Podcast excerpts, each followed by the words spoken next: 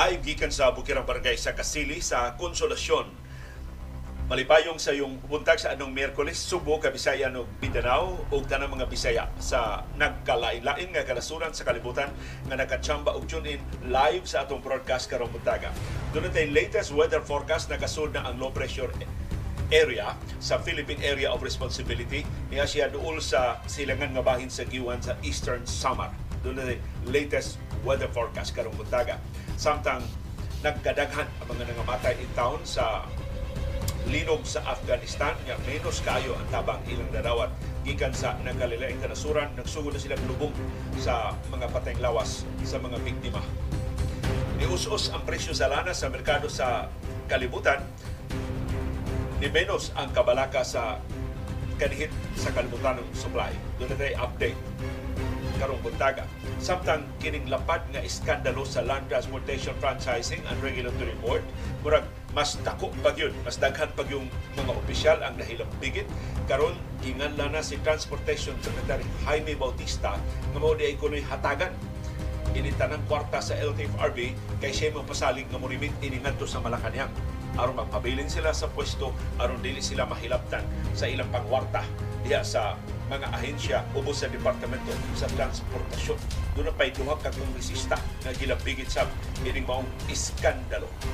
Kung iauhag ang DOTR, di na mo'y mag-imbestigar ini. Kay sila man mo'y utok ini mo pagwarta, tinawag doon independente na investigasyon na himuon sa kahiwian sa Land Transportation Franchising and Regulatory Board. Doon sa hindi tumaw karon nga kontrobersiya sa karning baboy ni insister ang Departamento sa Agrikultura na magkuwang na sa atong karning baboy karong Disyembre tungod sa mas taas nga demanda sa Pasko o sa bagong tuig pero kinahanglan mag-import? Pero ang mga mag-uuma ningon abunda ang atong supply sa baboy. Nilihok na sang sindikato ni Department of Agriculture kay dako sila magkwarta kung mag-import o karning baboy dinhi sa ato sa Pilipinas. Pagkawa gyud klaro sa liderato sa Departamento sa Agrikultura 15 months na ang administrasyon Marcos wa pag mahamsay kining inventaryo sa DA kuwang supply kuwang bang supply o sobra ra ang supply. Kailan ba mag-import? Ato bang palabihon ang atong lokal nga produksyon sa mga produkto sa agrikultura sa sa karne baboy? Ato nang sigutan karong buntaga. Nagpabiling ubos ang atong bagong mga kaso sa COVID-19 pero ni pasidaan ng Department of Health doon na gamay nga pagsaka sa mga kaso sa nangaging nga mga simana hinaot nga mabadlong kining bagong sulbong dili pa ni sulbong pero pagsaka og tsutay sa mga kaso sa COVID-19 dinhi sa ato. Samtang ang National Privacy Commission ipahibaw na nga kung dunay mga sakop sa PhilHealth nga nabiktima atong data breach, mahimo silang upasaka og kaso sa NPC, National Privacy Commission, o kung mapamatudan na na-breach ko na nila private data, may, may mo sila makapangayong bayad gikan sa PhilHealth pinagis sa Daniels damages. Ato ng susihon karong buntaga. Sabtang doon sa tay update mahitungod sa kulto sa Surigao del Norte ang investigasyon sa Department of Justice sa mga kasong kriminal. Patok nilang gitugangan pagyod sa National Bureau of Investigation ang mga ebidensya kailang gisumiter samtang nagkadaghan ang mga nangamatay in sa gubat sa Israel o sa Hamas karong buntaga atong susihon kining sentro sa gubat na mao ang Gaza Strip. Kining Gaza Strip dako na ni Jutay sa Cebu City pero mauni ang teritoryo sa Hamas. Karon mo ilabing isog nga ni sukol sa Israel. Ug mao ni siya sulmod sa Israel sa mosunod nga mga adlaw complete siege ang gihulga sa Israel aron usbon ang dagway sa Middle East. Kadaghanan himuha sa Israel, napakyas ang Israel sa pagsakmit sa pagkontrolar sa Gaza gikan sa mga Palestino, gikan sa mga Arabo na may nagkontrolar ini mo lugar, labi na sa Hamas na may labing isaligan nga organisasyon diya sa Gaza Strip. Atong ila-ilahon ng Gaza Strip karong buntaga. Samtang sa atong viewers views ang inyong mapuslanon ng mga reaksyon sa mga isyong natuki o wa matuki sa atong mga programa o sa atong kasayuran kinuykuyan nitumaw ang higanting billboards ni Gibo Teodoro batok sa China dito sa Metro Manila. Nagsugod na bas Gibo sa pagpangampanya sa 2025. Pangandam sa posibleng pagdagan pagka-presidente sa 2028. Ambisyoso na si Gibo Teodoro o busa wa, wa hingpit isalikway ang kahigayunan nga nagsugod na siya siya pamulitika ginamit ang iyang katungdanan sa DND o ginamit kining kausa popular kay kausa batok sa China. Muna itong kuy-kuyon karong buntaga.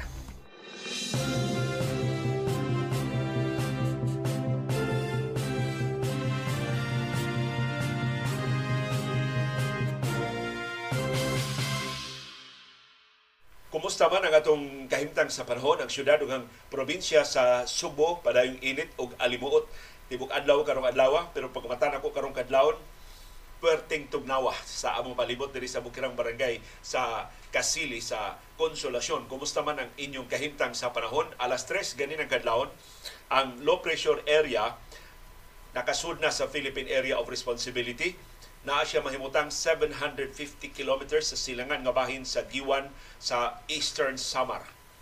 Padayon sang gipanid-an sa pag-asa kining bagyo nga napas sa gawas sa Philippine Area of Responsibility pero nagdanga-danga na din sa ato. Alas 3 ganin ang kadlawon kining bagyong Bulaven nahimutang 2,310 kilometers east sa southeastern Luzon.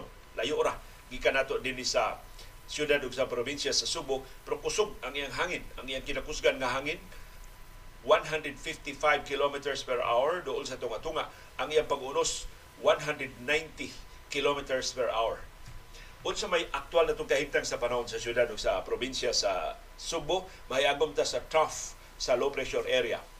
Sama sa Bohol, Negros Oriental ug Siquijor sa tibok Central Visayas Sama sa Leyte, Southern Leyte, Biliran, Samar, Northern Samar, Eastern Samar, sa tibuok Eastern Visayas, ug sa Bacolod, ug sa Iloilo, ug sa babahin sa Western Visayas. Mausap ni kahimtang sa panon sa tibuok Mindanao. So, parihata nga gihulga sa trough, kaya nakasud na ang low pressure area niya sa silang nga bahin sa Kabisayan pero iya pang hinungaw o extension mo'y atong mapatiyagan tibok adlaw karong adlaw. Mausap ni kahimtang sa panahon sa tibok Metro Manila, ingon man sa tibok Bicol region, sa tibok Mimaropa nga naglakip sa Palawan o sa tibok Calabar zone. Ang ikaduhang labing dako nga industrial center sa Pilipinas sunod sa Metro Manila.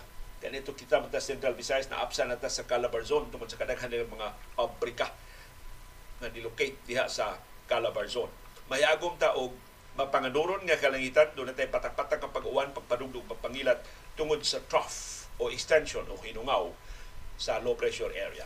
Unsay aktual ninyong kahimtang sa panahon siyo. Tagsa-tagsa ka mga lugar, palihog ibutang diha sa atong chat box aron nga atong mapalapdan ang atong pag-aninaw sa atong palibot.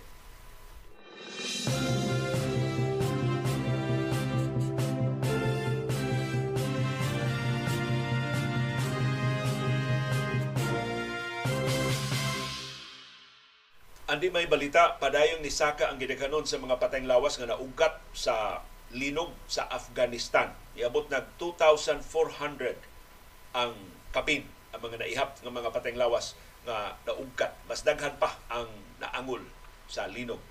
Ang silinga mga nasod sa Pakistan o sa Iran nitanyag na og rescue workers o humanitarian aid ngadto sa Afghanistan. Samtang ang Red Cross Society sa China nitanyag og cash relief para sa Afghanistan. Usa ka technical team gikan sa Iran ang niabot na dito sa Afghanistan. Ilang gipankamutan nga makuha pa ang na lubong in town ng mga biktima sa linog, buhi man o patay sa nahugno ng mga buildings o kabalayan. Ang United Nations Humanitarian Office ni Ingon ang gidaghanon sa mga nangamatay nga ilang nakonfirmar ni abot og 1,023. Doon ay 1,663 nga injured o kapin lima kagatos ang missing pa hangtod ning higayuna. Ang healthcare system sa Afghanistan na nagsalig lang in town sa hinabang sa ubang kanasuran na inutil sa niaging duha ka tuig sukad sa pagbano sa mga Taliban. O nag-agad na lang sila sa international assistance. Pero tungod sa ka extremist sa Taliban, daghang mga nasod ang niputol sa ilang hinabang para sa Afghanistan. So luoy itang kaayo ang mga biktima sa katalagman sa Afghanistan. Ang ubang mga nasod ni invoke sa ilang seguridad. Muana sila sa Afghanistan, wa sila siguro unsa sila kaluwas. Kaya wala lagi sila musalig ining gobyerno sa Taliban. Basta ang Taliban ba ni palayas sa mga langyaw gikan diha sa Afghanistan. So inaot kini bitang mga nasod sama sa Afghanistan, North Korea, to some extent ang China ug ang Russia nga nagtuo nga magkabarog sila sa ilang kaugalingong mga tiil, o kini pahinomdom ni bisan unsa nimo kagamhanan nga nasod magkilang tabang sa ubang kanasuran. Ug hinaot makapahinomdom ni sa administrasyon ni Presidente Ferdinand Marcos Jr. Gusto tang mo-isolate sa atong kaugalingon pinagi sa pag sa likway sa International Criminal Court nga gusto mangimbestigar sa extrajudicial killings sa kampanya batok sa illegal na drugas sa Pilipinas atol sa unong katuig nga administrasyon ni kanhi presidente Rodrigo Duterte atong tan-awon unsay nahitabo kung ma-isolate ta sa ubang kanasuran sa kalibutan. Kung dili ta magpasakop sa international organization sama sa ICC, kung dili na ta mutahod sa international law na nagmando nato sa pag imbestigar ini mga kaso sa pasangil sa crimes against humanity di ta makapaabot og cooperation gikan sa community of nations. So hinaot nga una-una-una sa mga opisyal sa administrasyon suwawap ta kay nahadlok ta sa influensya ni kanhi presidente Rodrigo Duterte sa atong militar o sa atong kapulisan na ang tibok nasod mo ay masakripisyo sa mga kita nagsapopo ining hugaw sa iyang pagchuwawap sa China sa kinatibuk-an niya nga termino.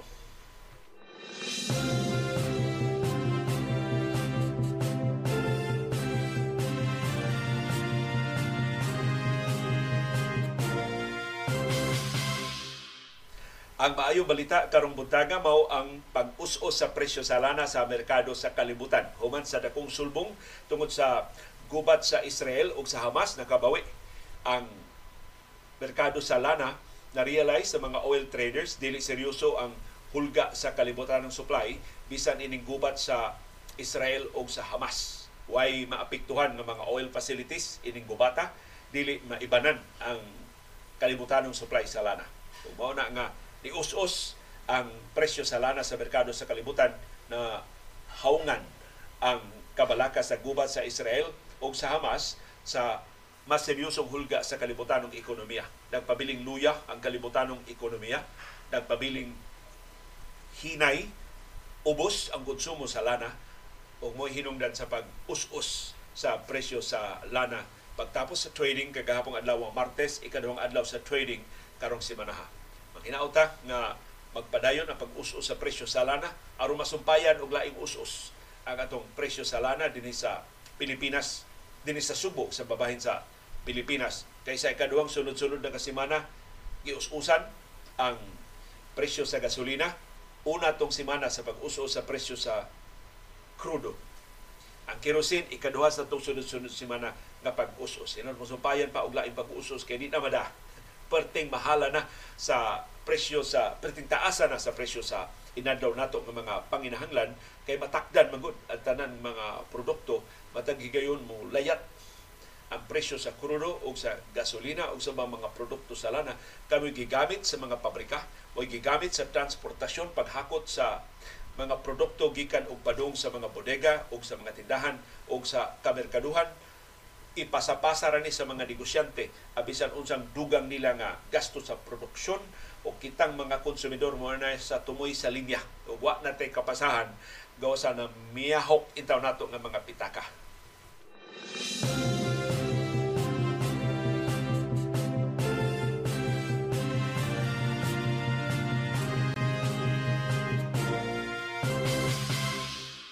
Nagkalapad kining kontrobersiya sa Land Transportation Franchising and Regulatory Board kay karon gipasangilan si Transportation Secretary Jaime Bautista nga mo utok ining kawata.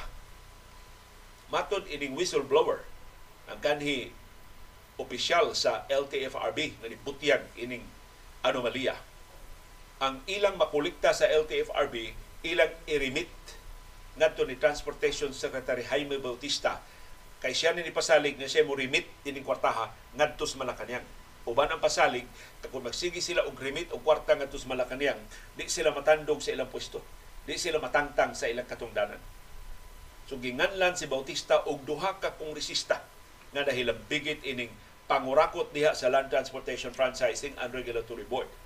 Ang nasudnong chairman o presidente sa Manibela nga si Mar Valbuena niingon ang whistleblower nga nihatag sa tanang kasayuran ngadto nila kini si Jeff Tumbado ang kanhi executive assistant ni LTFRB chairman Guadis. Ni pasangil na kini si Attorney Chufilo Guadis III ang chairperson sa LTFRB mo mo deliver sa kwarta nga ilang makolekta gikan sa mga operators. O sa makilkilan nila, nila diha sa LTFRB ngadto ni Bautista. Nagpapugi ko no ni si Chairman Guadis iyang gida ang kwarta ngadto ni Bautista og si Bautista na niingon nga ilang dadon ngadto sa Malacañang pampapugi daw po para maging malakas sila at hindi sila matanggal at tuloy-tuloy kanilang pagkakaupo sa pwesto nila. So, magpabilin sa pwesto, magpadayon sila pagpangwarta, kailangan sila mo remit o kwarta kada buwan ngadto sa Malacañang. Mato ni Tumbado nga si Guadis, mao initong-an niya. Kaya siya ba sinaligan ni Guadis? Siya ba executive assistant? Gitug-anan ko siyang Guadis nga dunay duha ka kongresista nga apil sab sa bahin. Ining ilang koleksyon nga tag 5 milyones kada transaksyon sama sa pagbag pag-abli o bagong ruta o sa pag-aprobar og bagong prangkisa sa mga sakyanan pamasahero. Matod ining tumbado ang whistleblower sa LTFRB, ang tanang regional director sa LTFRB. Sa ito ba, appeal siyang ipasangilan si Regional Director Monte Alto sa LTFRB diris ato sa Central Visayas. Gisugo ni Guadis o ni Bautista pag-remit og kota nga 2 million pesos kada buwan. So muna ilang kota kada buwan. 2 million pesos ilang ilang ipada ngadto sa head office sa LTFRB o sa DOTR every month. So ang binuan ko nung nga koleksyon sa tibok LTFRB moabot og 30 million pesos. Dakuha. Daku ang kwartaha. Amot pila wa na wa na i-detalye ni Tomado pila man ana ang maadto ni Bautista, pila anay mahibilin ni Guadis, pila mahibilin sa mga regional directors.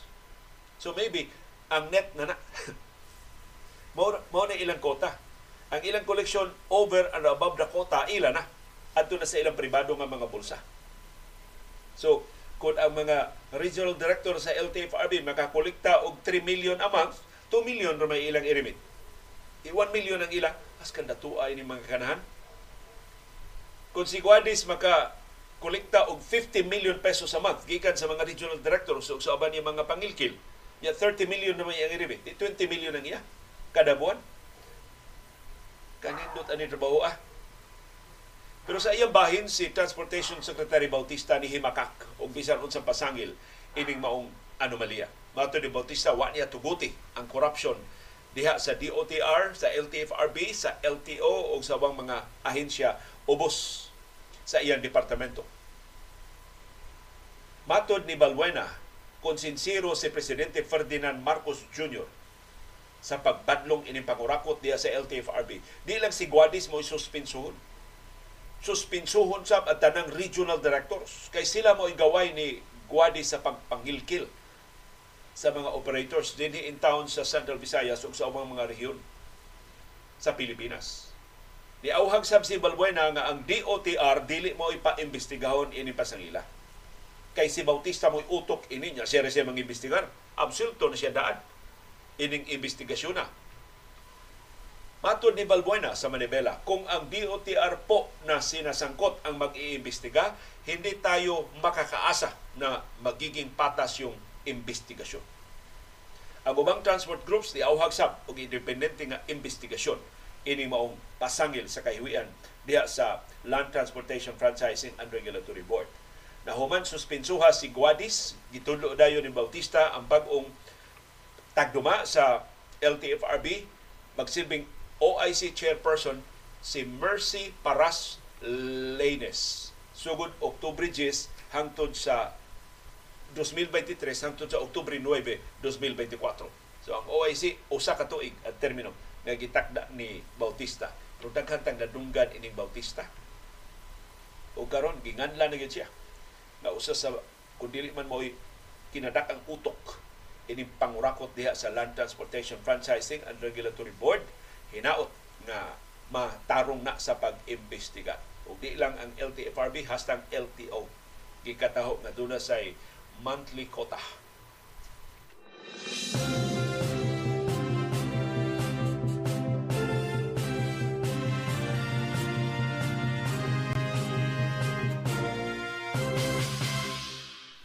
Sa iyang bahin si Senador Grace Po ni Auhag nga samtang magpadayon ang investigasyon sa gipasangil nga kahiwian sa Land Transportation Franchising and Regulatory Board LTFRB mahimo ba suspinsuhon una ang Public Utility Vehicle Modernization Program? Kining PUV modernization mao man gipangortahan pag-ayo sa LTFRB so ningon si Poe mahimo bang suspinsuhon una ni? Kay kaluoy sa mga drivers ug operators sila pay naapiki sa dako kay bayranan sa PUV modernization. Gikilkilan pa sila sa LTFRB. Matod ni po ang responsable nga mga opisyal sa LTFRB angay paninglan tungod sa ilang pagpangwarta ining importante kay nga programa sa transport sector. Ito, kay sa papel, nindot kaayo ang POV modernization. Mahimong moderno ang atong mga sakyanan pamasahero, mahimong mas limpyo ang atong kadalanan, mas luwas ang atong mga pasahero gikan sa polusyon malimpyo ang atong mga dakbayan. Mas luwas ang pagbiyahe sa atong mga pasahero, ang pag-transport sa mga produkto sa mga negosyante, pinagi sa atong public transportation system. Kunya, gipangwarta di ay sa Land Transportation Franchising and Regulatory Board. So mo tingali ng restrictive kayo ang requirements aron mo angka ka requirements mo kuot na lang ka padangog aron makalusot ang imong transaksyon. Ingon si Senador po nga kung mapamatud-an kini pasangil sa pangurakot. Batong nilang Guades ug ni Bautista o kaubanan, di makiangayon para sa mga drivers. Nga mawad-an in town sa ilang mga panginabuhi tungod kay dunay gipaboran ng mga operators. Kay dunay gi bundak nga kwarta ngadto sa taga LTFRB ngadto sa Departamento sa Transportasyon. Mao ba ni maka-explicar nganong madag dagko nga mga kompanya ang nakontrolar sa labing maayo mga ruta sa nagalilain nga mga syudad o mga probinsya sa Pilipinas. Kaya dagko mga kompanya raman mo makahatag og 5 milyones kada transaksyon. Ang gagmay intawong operators, wa gidaganan. Siyam man lawa-lawaan ang ilang mga aplikasyon, ang ilang mga dokumento diya sa mga lamisas, mga regional director sa LTFRB, digin makadama. Kaya di man silang kaabot sa gipangayo nga kwarta So karon ang atong public transportation inanay nang naabot na balhin ngadto sa dagko nga mga negosyante.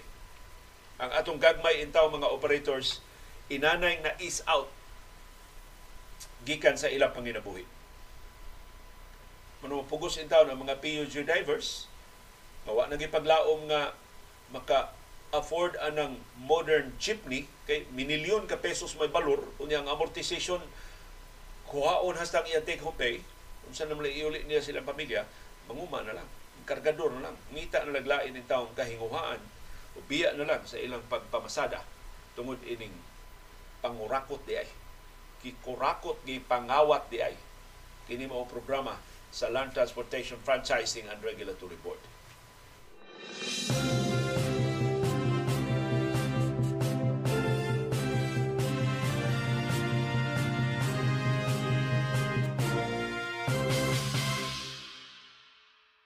Aritas kontrobersyas baboy.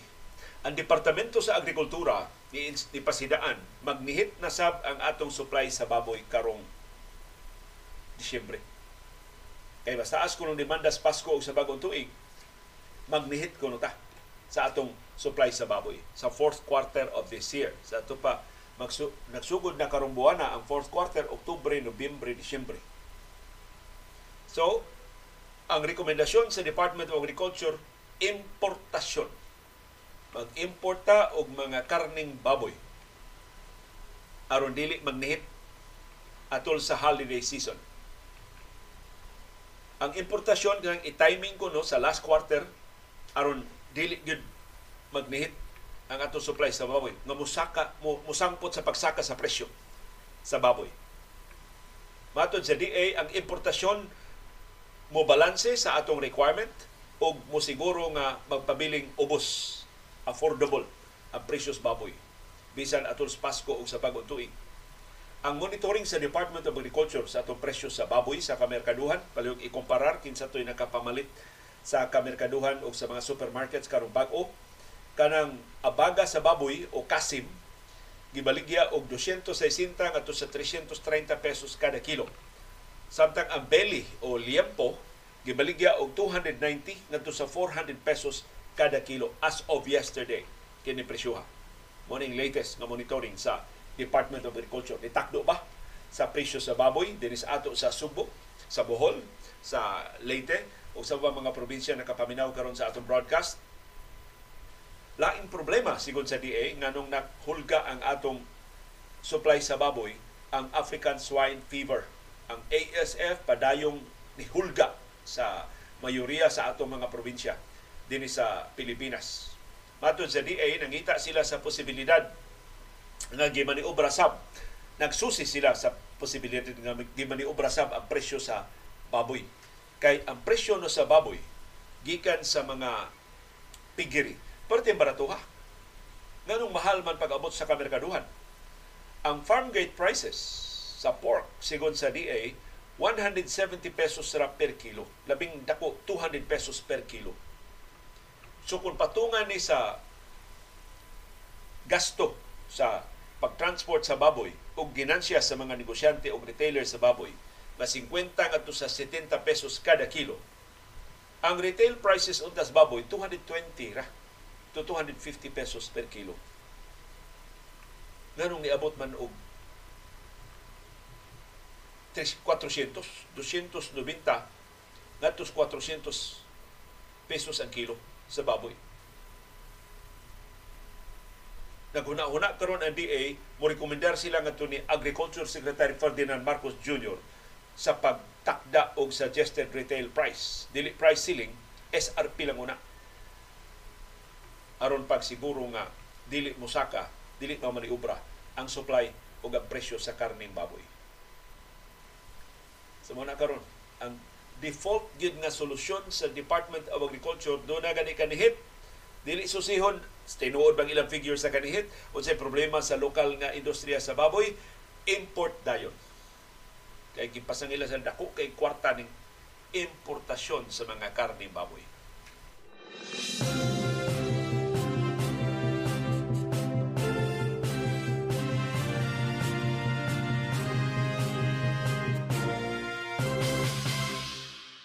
Pero ang mga mag-uuma kusganong ni Sopa ining gisugyot girekomendar sa Department of Agriculture nga dugang importasyon sa karning baboy. Matod sa samahang industriya ng agrikultura o sinag, abunda ang local pork. Ang lokal na nga produksyon sa baboy bisan pa sa ASF abunda dinhi sa Subo o sa babahin sa Pilipinas. Ang nakapait sigon sa sinag ang ilang gipasangilan karon nganong wa gyud mapadlong ang ASF kay posibleng imported ang pipila ka mga kaso sa ASF kay istrikto pag-ayo sa Department of Agriculture o sa Bureau of Animal Industry ang lokal nga mga negosyante og baboy. Ang bisag tuol ra ka sa ASF dili nakatugutan nga maka pamaligya sa imong baboy gawas sa imong lugar. Pero ang imported nga baboy wa susiha Wa paghihapon yung monitoring hantud karon ang Department of Agriculture ASF free ba gyud tinuod ang mga baboy gikan sa ubang kanasuran. Matod sa Sinag, ang local pork producers, ang local in town nga mga negosyante baboy, kamauna unsaon sa pagbatok sa ASF, unsaon gani batakdan ilang mga baboy sa ASF. Pero ang problema mao ang kakuwang sa border facilities. Pasabot ini sa mga pantalan nga dungguan sa mga imported nga karning baboy why inspection facilities batok sa ASF so ningon ang sinag bisag kung saon pagpaningkamot diri lokal na istrikto kaayo ang movement protocols sa mga karning baboy. Istrikto kaayo ang biosecurity measures sa mga baboyan, bisan sa mga backyard pig farms in town. Istrikto kay daghan kay kag requisitos una ka maka-transport sa imong baboy from one place to another. Pero unlimited ang entry sa untested imported pork. sa mga pantalan nga dungguan sa imported nga baboy. So, hawas lang ang baboy sa barko, diretso sa merkado. Why inspection? Lahi sa lokal nga baboy. Nga no man eh. Yet, doon ay binilyon ka pesos nga budget ang Department of Agriculture pagtukod sa mga inspection facilities. Batok sa ASF diya sa atong mga pantalan. Pero wa pa'y gitukod hangtod karon nahadlok ang taga DA mahasol ang ilang pangwarta ining importasyon sa karning baboy kung nilang istriktuhon pag monitor do na ba ASF o luwas ba sa ASF kini mga karning baboy nga atong gi-import Matod sa sinag, kung gusto ang DA og ebidensya kung sa kaabunda ang karning baboy sa Pilipinas karon, ang ngayon nilang susihon ang mga cold storage sa tibok Pilipinas huge volume of pork stocks in cold storages across the country. May makitaan sa Department of Agriculture kung magsusi lang sila. Matod sa sinag, nagduda sila, doon na makakwartag minilyon ka pesos kada importasyon sa karning baboy diha sa Department of Agriculture. Nabalaka ang sinag, tungod sa kaabunda sa lokal nga karning baboy, pabahaan pa og imported nga baboy na maalkansi ang lokal nga mga negosyante. Doon makumpetensyahan man sila sa imported nga karning baboy. Kasagaran na ba sa imported nga karning baboy, perting baratuha. Pero tanaw ni mo, perti siyang luspara. Doon naman mo ingon nga, mas lami gyud ang lokal nga baboy kaysa imported nga baboy. Matos mga negosyante, natural. Ang lokal nga baboy, gigas ihawan, padung sa merkado, mapalit din mo to na sa imong kusina in humans pila ka oras. Ang imported nga baboy, pila na kabuan. Nga gibutang diya sa cold storage facilities, giaysa na, gipreserbar na, pila na kabuan, gi lawig gikan sa tinubdan nga kanasuran padung din sa ato mga pantalan, super tinig yung karaana. Kuyaw kay ka ng karning baboy, kay imong gipangit-pangit, maguwang pa na nimo.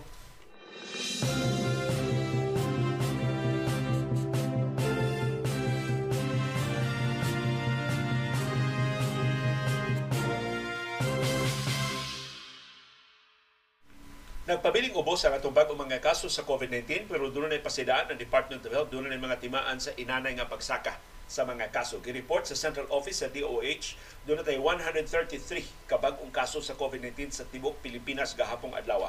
Ang atong active cases, 3,029. Mao niya mga pasyenteng nahibilin sa itong mga ospital o isolation facilities din sa tanang mga rehiyon sa Pilipinas. Sa ato sa Central Visayas, nagpabilit nga single digits pito ra ang atong bag-o mga kaso sa COVID-19 sa tibuok Central Visayas. Ang kinadaghanan og bag-ong kaso gahapon mo ang Cebu Province dunay tulo, ang Lapu-Lapu City dunay duha, ang Cebu City dunay usa, ang Mandawi City dunay usa. Ang Bohol, way bagong kaso sa COVID-19. Ang Negros Oriental, way bagong kaso sa COVID-19. Ang Sikihor, wa say bagong kaso sa COVID-19 ang atong active cases sa COVID-19 sa Tibok Rehiyon nagpabilin nga 118. So kapin gyapos gatos ang mga pasyente nga nahibilin sa itong mga ospital o isolation facilities dinhi sa Subo, sa Bohol, sa Negros Oriental o sa Siquijor. Ang kinadaghanan karon og active cases mao na ang Cebu City with 34. Ikaduha ang Cebu Province with 27. Ikatulo ang Bohol dunay 26 ka active cases Ikaupat ang Negros Oriental dunay 13 ka active cases. Ikalima ang Lapu-Lapu City dunay siyam ka active cases. Ang Mandawi City mo'y ika-unom dunay lima ka active cases. Ang Sikihor mo'y ikapito og labing iwit mo'y labing gamay na lang og active cases doon na nalay upat ka active cases. Mao nang di lang una ta mo kumpiyansa. Kini pasidaan sa Department of Health nga naghinay-hinay na sagsaka ang mga kaso sa COVID-19 ato ning paminawon ato ning himuon nga sumbanan sa padayon nga pag-observe sa minimum health protocols. Di na tamo tangtang sa to face mask sa crowded areas. Di na ko na tamo apil sa wa kinahanglanan nga mga tapok-tapok. Tabang lang yapon tag badlong. Hinayo na nato itong tingog aron dili ta kakita og lalis sa mga way kapuslanan nga kiat-kiat.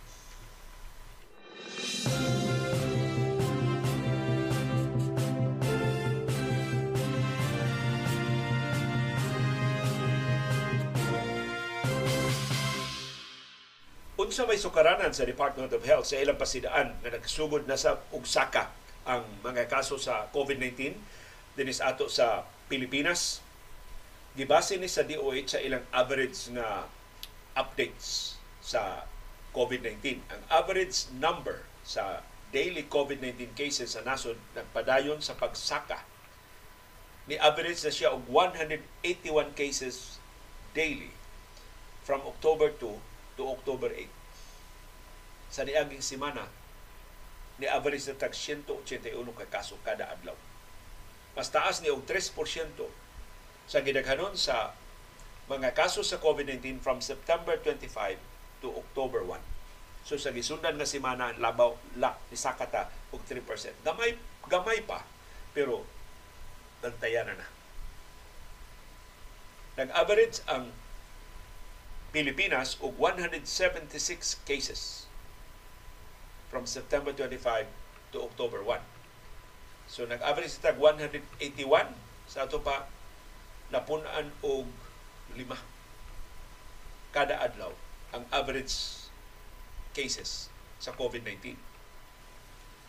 Sa niaging semana, October 2 to October 8, nakarehistro ang Department of Health 1,264 kabagong kaso sa COVID-19.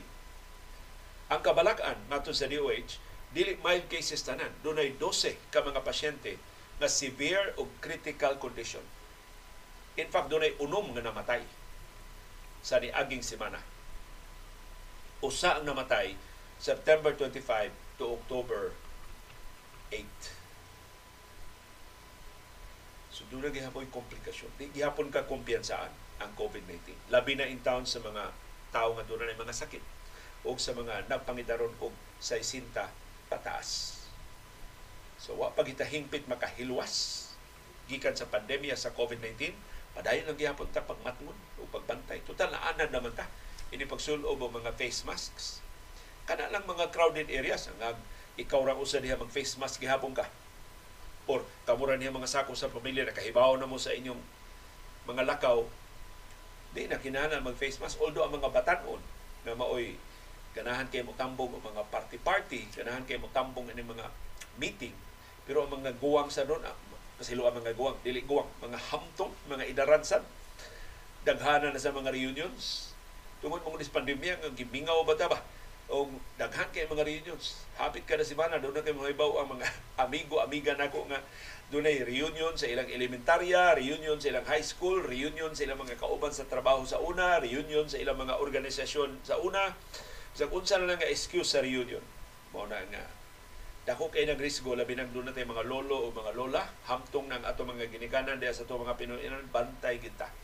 Doon na ganitay mabatigan nga symptoms ayaw lang gyud unang bisita kay kakuyaw ikay magdaog sakit ngadto sa imong hamtong nga ginikanan o mga apuhan. Mo resulta simbako og komplikasyon. Abukon og pito ka mo resulta og kamatayon kadako nimog atraso ngadto sa imong itawong katiguangan. Doon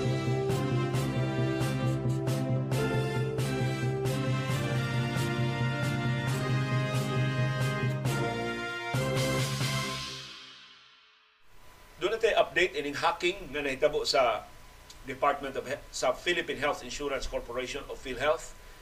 Nitingog na ang National Privacy Commission NPC. Matod sa NPC, alarming kining kasayuran nga gihatag sa Department of Information and Communications Technology DICT na dunay private data nga na-breach.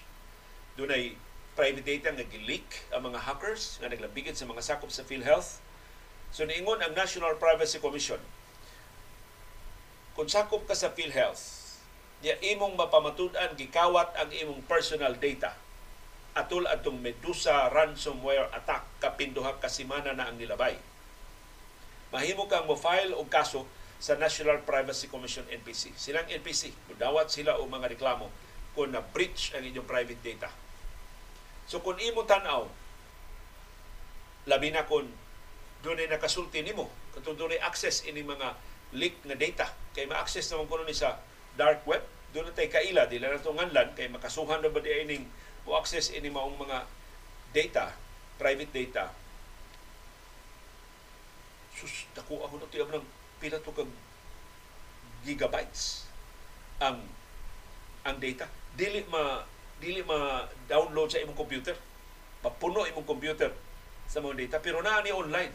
Mahimo ra gyud nga i-share ang mga link ini mao mga private data pero ayaw mo share ani mong link kay mamiligro mo makasuhan mo pero kung nagtuo ka nga ang imong personal data na compromised tungod atong Medusa ransomware attack sa PhilHealth, maka-file ka og complaint. File og kaso atubangan sa National Privacy Commission. Mato sa NPC sa ilang official statement, individuals affected may file a complaint to NPC and if proven, they can claim damages. Maka pangayo mong bayad gikan sa Philippine Health Insurance Corporation PhilHealth kay kamo may nahasol yung gisalig ba ninyo sa PhilHealth tungod sa assurance sa privacy sa inyong data. Yung wala sila kagwardya sa itong privacy kay nakalimtan nilang renew ang ilang antivirus na software adto pang April karon tuiga.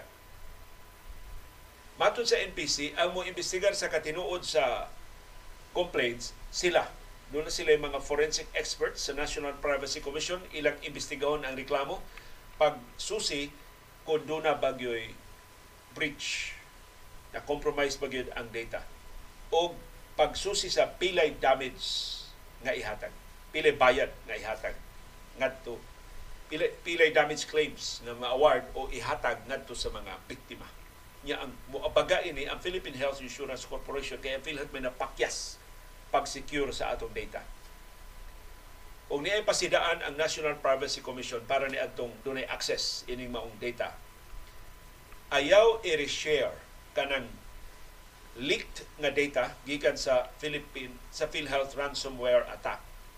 Mato sa NPC, it has come to our attention that the personal data exfiltrated from PhilHealth is being shared illicitly, illegal kanang sharing ang mga private data. We want to emphasize the gravity of this situation and the severe consequences that await anyone involved in processing, downloading, or sharing this data without legitimate purpose or without authorization. Private data ba yan? Imo lang iron-uran diyang share. Sakpan nga ka, masilutan ka. Matod sa National Privacy Commission, pasidaan ni ngadto sa publiko. Any individual or organization found to process, download, or share the exfiltrated data from PhilHealth will be held accountable for unauthorized processing of personal information and you may face criminal charges. Kung sa mga kasong kriminal na mahimong atubangon, Section 25 sa Data Privacy Act of 2012 ang makaplagan nga sadaan sa unauthorized processing of personal information will face penalties that include imprisonment for 1 to 3 years and a fine ranging from 500,000 to 2 million pesos. Puno pagin ini ang unauthorized processing of sensitive personal information mas bugat pagin ang silot. Tulo nga sa unom katuig nga pagkapriso o multa na tunga sa milyon ngadto sa 4 milyones pesos na. Matod sa National Privacy Commission, sharing such leaked data exposes affected individuals to a range of risks, including identity theft, fraud, extortion, blackmail, ug uban pang malicious activities. We urge you, matod sa National Privacy Commission, as responsible citizens to refrain from resharing this data and to promptly report its presence to the relevant authorities, including the National Privacy Commission. So paliw, ayaw mong apil-apil, ayaw mong sausaw ining maong krimen, dako na kay ning krimen o kinsay responsable ini angayan yung silutan although mas gamay ang kahigaynon masilutan sila kung ang mga hackers nagbase sa ubang kanasuran nga duda sa Nash- Department of Information and Communications Technology pero kung doon na sila mga local partners dako kay silot. Hamtod 20 ka tuig ang pagkapriso na magpaabot nila. So ayaw na lang mong apil-apil plus malipay mo ang inyong private data inyong i-share ma-share sa ubang mga tao. Yung mabiktima na hinuon ka diha og pangilan, mabiktima na hinuon ka sa mga cybercrime syndicates. So tabang mo pag alibyo ini mo problema, ayaw mo pasamot sa kagubot.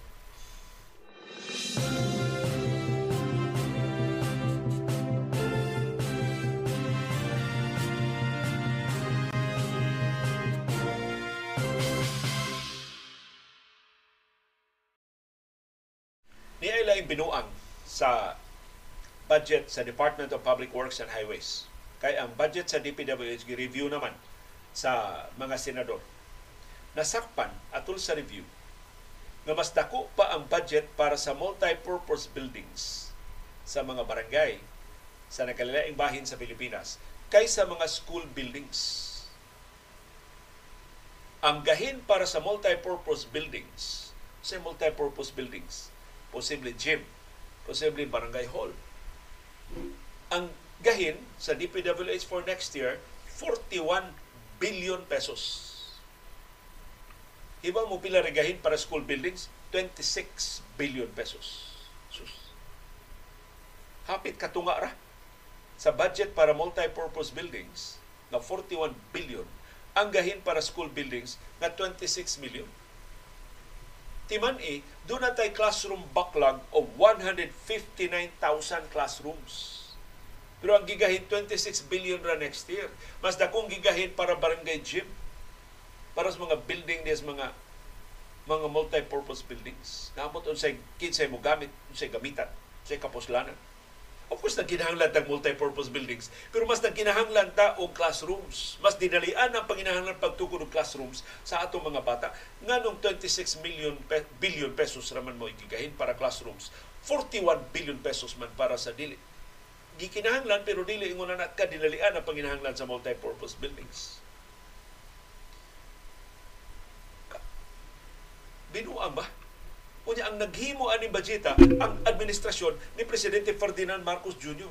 nga nagpatuo nato nga kampyon sa edukasyon, nga determinado mo palambo sa kalidad sa edukasyon ining nasura. Iba mo sa depensa sa Department of Public Works and Highways. Matod ni Public Works Secretary Manuel Bunuan, Ilocano ni, tinudlo ni Marcos. Ang pundo para sa multi-purpose buildings gibutang ra na sa ilang departamento, wa na nila pangayuwa. Gibutang ra kuno na sa ilang departamento base sa priority infrastructure projects nga giila sa mga sakop sa Kongreso. Iba mo sa Binisaya ining taas kay nga in English. Priority infrastructure projects identified by members of Congress ang laktod nga Binisaya ana dili Binisaya ang laktod nga sa pagkasulti na pork barrel mao ni pork barrel sa mga kongresista. Mga proyekto nga ilang gi-identify. Imbis ilang i-identify ang classrooms, isip urgent projects sa ilang mga distrito, multi-purpose buildings ang ilang gustong tukuron. Ana sila diha makakomisyon. Ana sila diha makatungpats.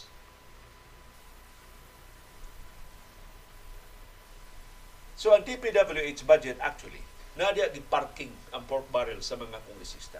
So wala tuyo ah, na bisto. Na kanang budgeta mao nang lahos-lahos lang ng approval diya sa Kongreso kay ang mga proyektong gigahinan ana gi-identify sa mga kongresista. Ila na mga proyekto.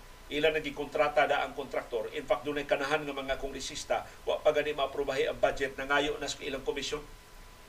Mag-uulit ang kontraktor kung dili maaprobahan ang budget na naka-advance na silang komisyon ngadto sa mga kongresista o sa mga government officials nga dahil bigit ini. Ang gikinahanglan sa Departamento sa Edukasyon 397 billion pesos pagtukod ining 159,000 ka mga classroom backlog sa tibok Pilipinas.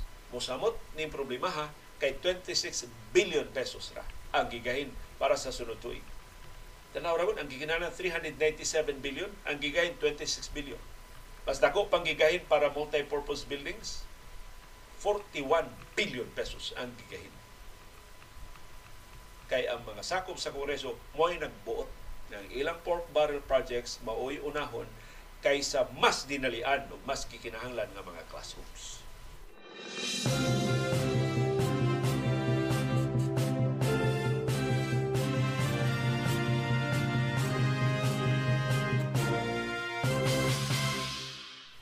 Finally, tungod sa pag-atubang sa Department of Public Works and Highways sa mga senador gahapon, napangayuan na gid sila og explanation nganong dunay dan mga dan wa pa maguba nindot pa kay dagway hamis pa kaayo bukbuk ko nila niya ilang simentuhon o balik. Matod ni Public Works Secretary Manuel Bonuan, Umano niya explanation atong paminawon sa di pa nato komentaryuhan. It's a very technical issue yung ganyan. Mura ba og iyang pasiuna nga technical ni di mo kasabot ini. Kami rin mga inhinyero, kami rin taga DPWH mo kasabot ini. It is up to the preventive maintenance and reconstruction ang pinag-uusapan po natin dito. So kana among gihimo dili nang binuang. Tawag ana preventive maintenance and reconstruction. So, gipaunhan natin daan ba nga bugo-bugo ra ba mo technical ka ini? Kami rin makasabot ani. Ang tawag ana preventive maintenance o reconstruction. Kasi there is a point when the road starts to deteriorate and it would be more economical actually to undertake preventive maintenance. So kamo, tanatan na yung mga dano mo kahibaw, nagsugod na nagkaguba. Pero kami, mas may laki mami ninyo, kahibaw mi hapit na na maguba. So amo na ng paunhan o preventive maintenance. Sa di pa siya himpit maguba, amo nang unhan o tarong. Kaya yung medyo maganda-ganda pa ang tingin ninyo. Pero actually, the pavement starts to deteriorate dipiktuso ko na atong mata. Para na to maayo pa, pero para sa sa sugod ng kadaot. Ang daan. So, ato na ginabukbukon, ato na nang ayuhon. So, it, it would be more economical to repave it at that point of time. So, we can save the base and sub-base. So, kung imo ko ng huwaton nga maguba gyud ang daan, mas dako ang gasto sa gobyerno. Kay maguba naman ang base o ang sub-base. So, maybe technical man kay mga termino pasabot ning base ug sa base kada tiling kinaubsan nga base daan kana bang ilang gi gi piapi ilang gi gi ugbok pag adsa ni gi pabantok pag ayo aron nga dili mahulpa ang daan inig semento na mao tinay base ug sub base maguba kuno na kung pasagdan nga ma mo deteriorate yun ang daan so gamay pa lang kay timaan sa deterioration ila na yung bukbukon ila na yung simintuhon o balik aron nga dili maguba ang base o ang sub-base. Hindi na ho natin gagalawin yung base and sub-base. It's just the pavement that we need to replace. So makadagino tunong ko na tagasto. Kaya ibabaw ramay atong ilisan. Ang ubos, pabilin man. Matod niya, mas komplikado ang proseso sa pag-ayo sa, sa dam kung maguba na ang base o ang sub-base. So gipangutana si Bunuan sa mga senador, yun sa man ninyo pagkahibaw. Nganong kami di man may kakita na guba na dan kamo nakakita mo guba na nadana unsa man yung gibasihan. Mo tubag ni bodongan. Doon na sila computer system nga nagmonitor sa kondisyon sa mga daan o sa mga taytayan sa tibuok Pilipinas. Huwag so, ito ganun. Mas ngilingig ko na ng ilang monitoring. Computers may mo monitor. Mato ni Bunuan, this is the basis for the program that we are currently implementing right now. Currently pa, right now pa. We now have a good inventory of the conditions of the roads and the bridges as well. Okay, bao na kung sa sitwasyon sa kadalanan o mga taytayan sa Tibok Pilipinas. We have a pavement management system which tells us what is now the condition of the road. Yung sa bridges, ganun din po. And what kind of intervention that we have to take it's a little more systematic now this time. Now pa, this time pa. So, gilingig ko nilang computer. Mas suhito ni computer kay nato. Amo to sa Kung sa sa computer, naamoy computer magsuri-suri sa dan, naamoy sensor, sama naamoy satellites, na magsige og tutok sa sitwasyon sa kadalan. Unsa man inyong computer o input ra sa nagikas mga engineers. Ang inyong computer nara na sa opisina, mag-input-input lang mo. Depende sa nakitaan sa inyong engineer. Nya nakitaan sa inyong engineer ang dako mang komisyon kung bukbuk ko na nadana bisag wa pa madaot. Mo to yung input dito sa computer. Of course, ang computer maingon beep beep beep oh preventive maintenance na.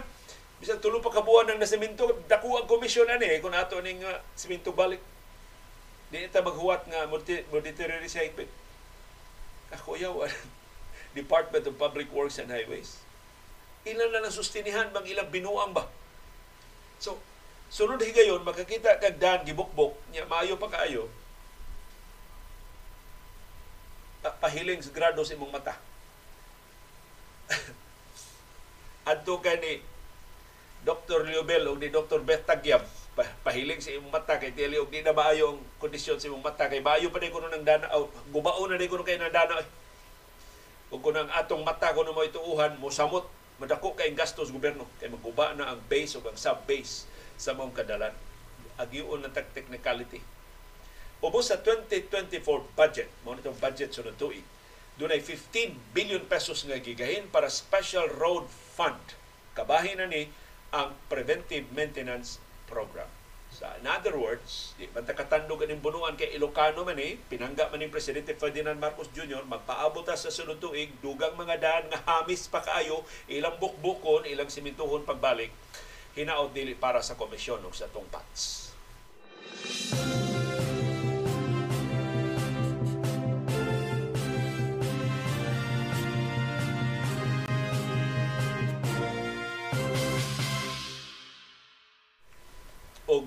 mao ni para nako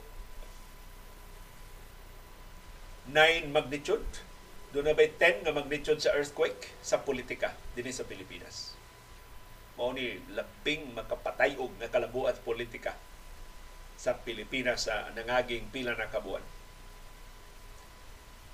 Mao ni ang formal declaration of war ni House Speaker Martin Romualdez ngadto ni Vice Presidente Sara Duterte Carpio okay, mura manig proxy silang duha, formal declaration of war ni sa Marcos administration batok sa kampo ni kanhi presidente Rodrigo Duterte.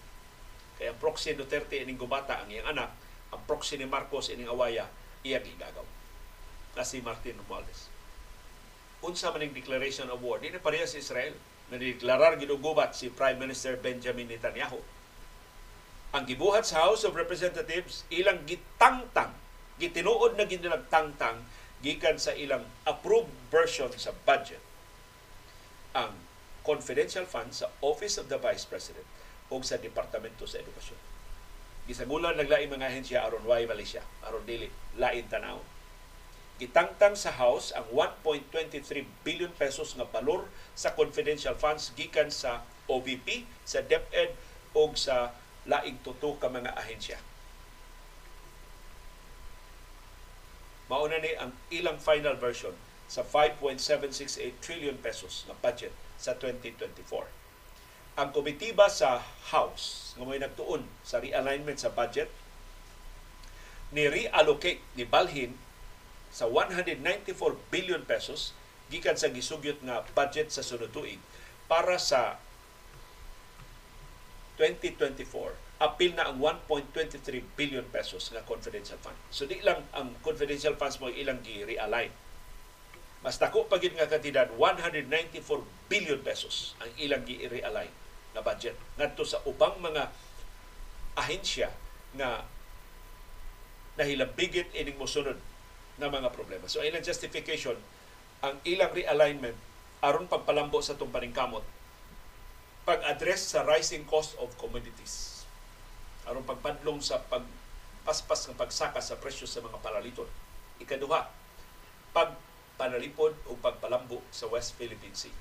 So gawas sa defense o protection, development sa West Philippine Sea. Magtukod ta og duga mga estruktura diya sa West Philippine Sea. O ikatulo, kining mao mga pundo dili na isipon nga confidential funds subject na to audit procedures. So gikan sa confidential funds ilang gibalhin ngadto sa pundo nga mahimo na sublion sa COA, sa Commission on Audit. So, gawa sa Office of the Vice President o sa Departamento sa Edukasyon, ang ubang mga ahensya nga gikuhaan og confidential funds mao ang Department of Agriculture nga gipanguluhan ni Presidente Ferdinand Marcos Jr. Ang Department of Information and Communications Technology DICT giinitan yun ni DICT kilaagan kuno kay ni si Attorney John Ivan Uy di magtultol siya trabaho ug ang Department of Foreign Affairs kay ang DFA wa man mangayo Mato sa DFA, wa may mangayo og confidential funds. Amot nga nung gigahinan mi og confidential funds. Isip resulta, 1.23 billion pesos ibalhin sa musunod nga mga ahensya. So mao ni ang balhinan sa budget sa OVP sa DepEd nga confidential funds. Number one, 300 million pesos maadto sa National Intelligence Coordinating Agency o NICA. Why lalis? Mao man ni atong CIA sa Pilipinas. Ikaduha, 100 million pesos maadto sa National Security Council, NSC. Ikatulo, 200 million pesos maadto sa Philippine Coast Guard para intelligence activities o ammunition. At palitag dugang mga bala ang Coast Guard aron mahadlok na ng China pagpanghasi nila. O ikaupat, 381.8 million pesos sa Department of Transportation para sa airport development o expansion sa Pag-asa Island Airport. So, gigahina na DOTR o sa kondisyon magtukod tag mas maayo, mas lakpad nga airport aron maka landing dito ang mas dagkong aeroplano sa Pag-asa Island. Calculated kining maong mga lakad sa realignment. Kung saan man karon ni Sara Duterte Carpio pag-argue, mas importante akong confidential funds kaysa pagbadlong sa inflation rate. Mas importante akong confidential funds kaysa pagtukod og airport sa pag-asa. Mas importante akong confidential funds kaysa pagpamalit og dugong bala sa Philippine Coast Guard. Di siya kalalis. Calculated kining lakang sa House of Representatives. Ang 1.2 billion pesos nga confidential fund sa OVP, sa DepEd, sa DA, sa DFA o sa DICT, giri-align ngadto sa mga gasto nga subject na sa audit sa COA. Naglakip sa musunod, 30 million pesos para sa Bureau of Fisheries and Aquatic Resources BFAR, ayuda sa mga mangingisda diya sa West Philippine Sea. Ikaduha, 25 billion pesos para sa DICT. Kuha na ni, kuha ma- ma- maudit na ni sa kuha, dili na ni confidential funds.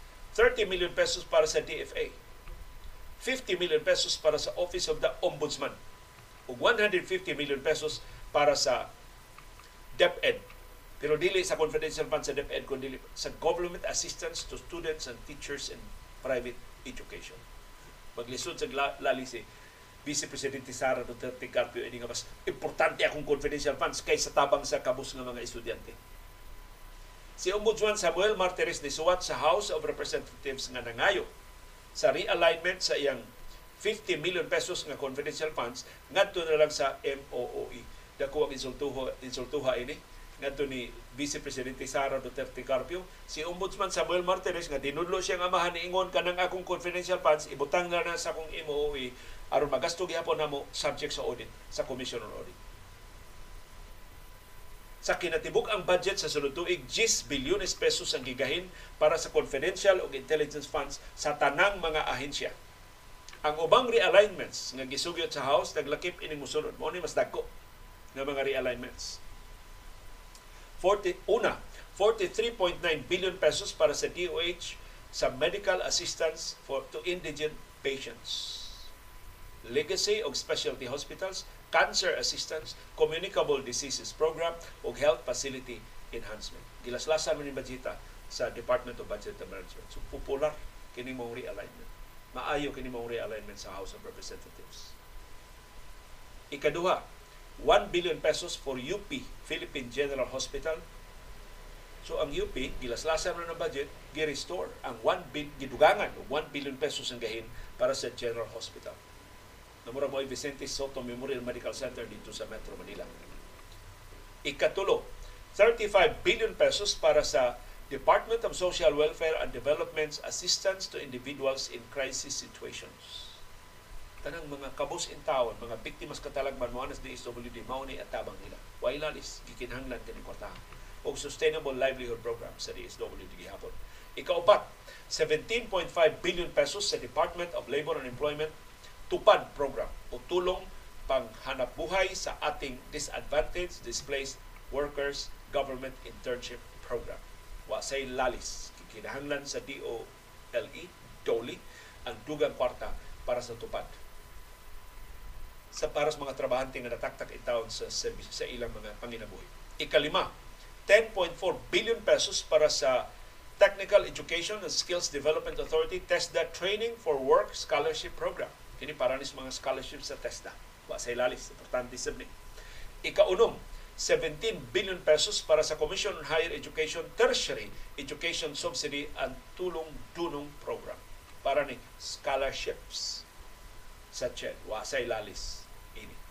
So calculated kining tanang lakang sa House of Representatives aron dili sila vulnerable sa atake sa kampo ni Vice Presidente Sara Duterte Carpio nga giapiki ang iyang budget pagpabor sa pamulitika ni House Speaker Martin Romualdez.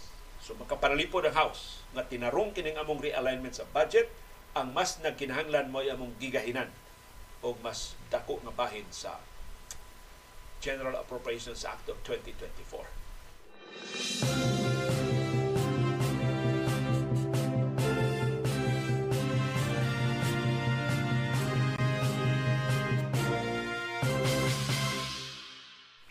Na nitingog na ang kampo sa mga Duterte.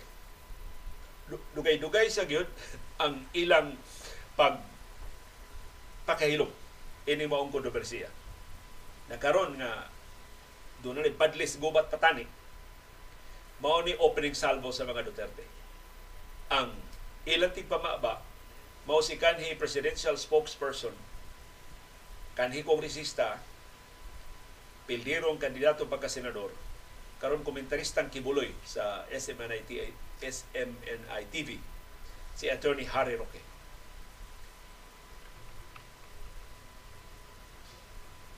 O kining sulti ni Roque, mao sinisulti sa mga vloggers ni Duterte.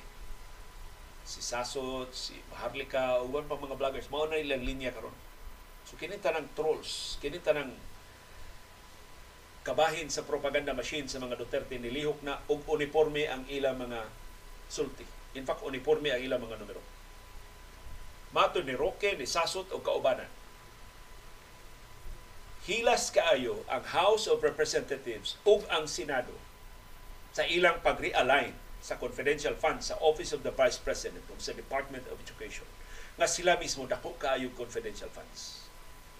Take note, giapil na nag-atake ang Senado ang House pa mo doon ay deklarasyon sa realignment. Ang Senado wa pa desisyon, pero giatpil na nag-atake ang Senado. So nag-expect ang kampong Duterte nga ang mga senador budason inigihimo sa mga kongresista nga gipanguluhan ni House Speaker Martin Romualdez. Ug mao ni ang mga numerong gisgutan ni Roque, mao sa ang numerong gisgutan ni Sasot ug sa mga kami, kami Speaker. Kami. Kami. Kami Speaker. Kami. Kami. Kami Speaker. Nasisibi na nagdasig din to sticks na itong paluulog. Kami. Ibram doon. Balik na sa budget. Sobrang gi-copy and paste ra ni sa tanang mga vloggers sa kampo ni Duterte. Matod ni Roque, ni Sasot, o mga turutot sa mga Duterte, ang Senate President si Senate President Mig Subiri, ilan ang gitirahan? Doon ay confidential funds nga 331.9 million pesos. So niingon si Roque, akala ko ang confidential funds ay tatanggalin. Nga wa man kuno tangga tangtanga ang confidential funds ni Subiri na 331.9 million pesos. Nangutana sab si Ruki, nganong wa man tangtanga ang confidential funds nga 1.61 billion pesos para ni House Speaker Martin Romualdez. Dako ano? Dako as ka Romualdez, mas dako pas kag Sara. Sa pasangil ni Roque ha. Og significant ni matod ni Roque, bakit may 2.25 billion pesos ang presidente? Ang gisgutan ni Roque ang katunga lang Pero ang kinatibukan nga confidential ug intelligence funds sa presidente 4.5 billion. Pero katunga raman ani confidential funds. Ang 2.25 billion pesos ana intelligence funds. Mo ning giapil na niya ang presidente. Giapil na niya ang Senate President. Giapil na niya ang House Speaker. Ug uniforme sila numero ni Sasot, ni Sas Rugando Sasot. Maraming salamat po sa mga taga-kuha, mato ni Sasot, na nag-feed sa akin ng information about the 1.6 billion extraordinary fund ng Kongreso under Martin Romualdez at 331 million pesos extraordinary fund under Senator Mig Subiri. All caps ang mga kandidat. So mo ni karoy atake sa mga Duterte. Tawag mo na mo itong utro mo sa mga takore. utro mo sa mga nagkaanuos inyong gisaway, inyong gitang, inyong gitangtang ang confidential funds ni Vice Presidente o Education Secretary Sara Duterte Carpio nga 650 million, yet doon na mo'y dulan 2 bilyones pesos na confidential funds. Wa ninyo tangtanga. Inyo lang gitawag og extraordinary funds. So ano? Human sa deklarasyon sa gubat sa House of Representatives, gitubag na sa mga Duterte. Sige, game. Sugod na ang gubat patani sa kampo ni kanhi Presidente Rodrigo Duterte o ni Presidente Ferdinand Marcos Jr. Kaya siya mismo gi-appeal nag-atake ang iya confidential funds. Ug ang Senado, wa pa gani katingog gi-preempt na gi-appeal na sa lumpong sa House of Representatives nga gukod giinitan ginila si VP o DepEd Secretary Sara Duterte Carpio.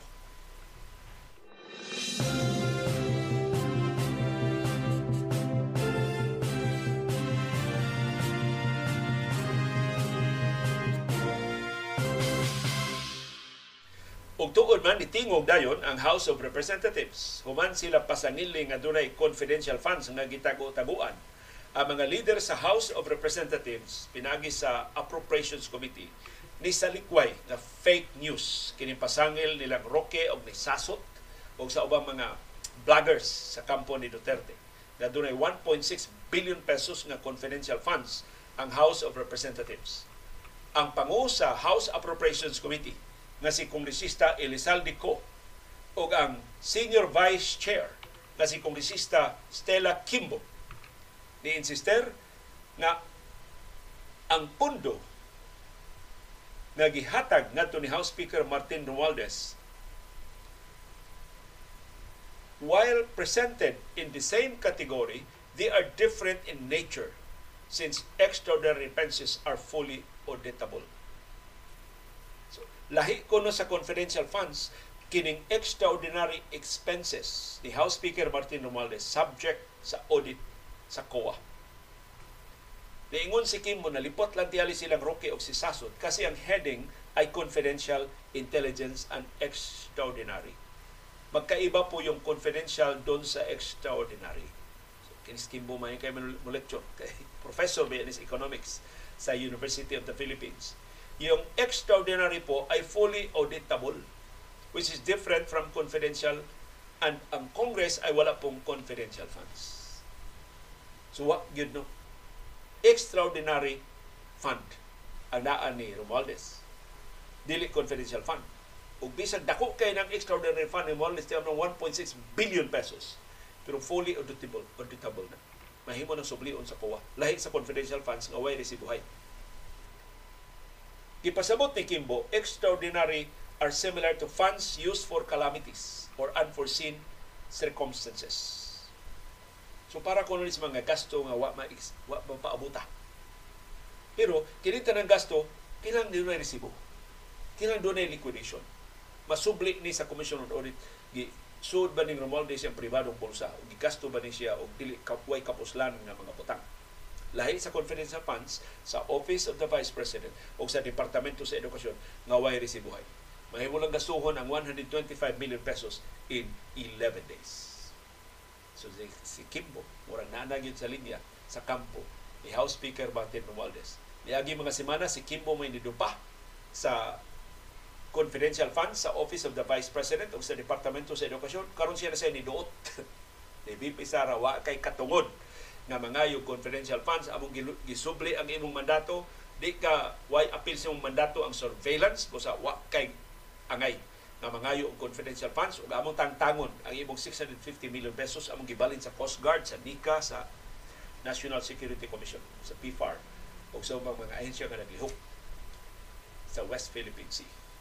So unay tubag sa House of Representatives sa Pasangil na mas dako ang confidential funds ni House Speaker Martin Romualdez dili kuno ni confidential funds ang tawag ini extraordinary fund nga auditable na mahimong sublion, mahimong pangayo agresibo, mahimong i-disallow sa Commission on Audit.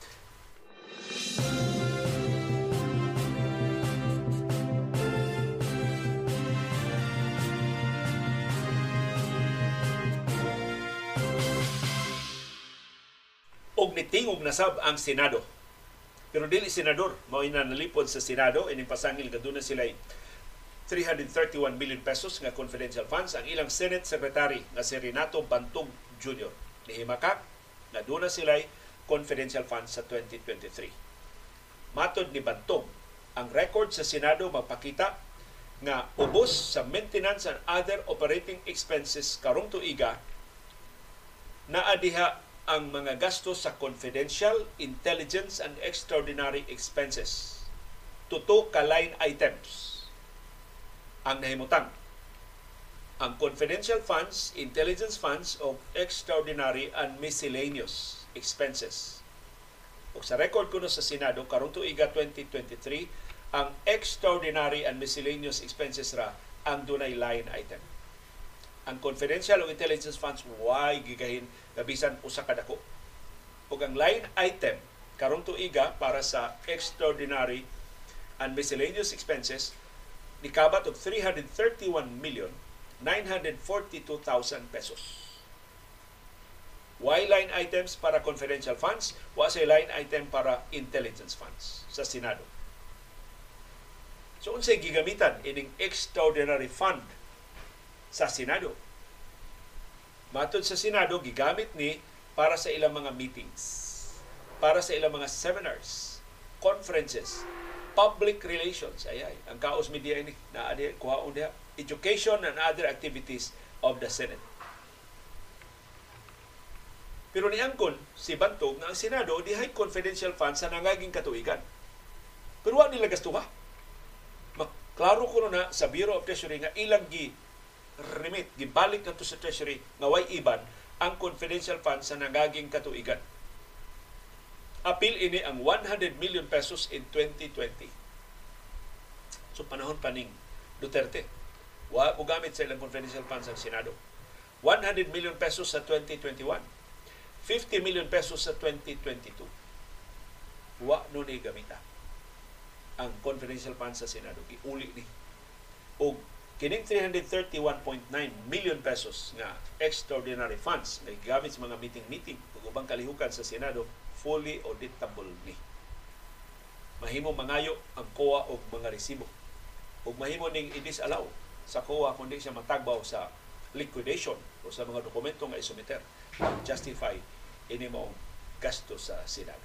So matod sa mga senador, wa may confidential funds. Lahi ni Vice Presidente Sara Duterte Carpio o Education Education Secretary Carpio.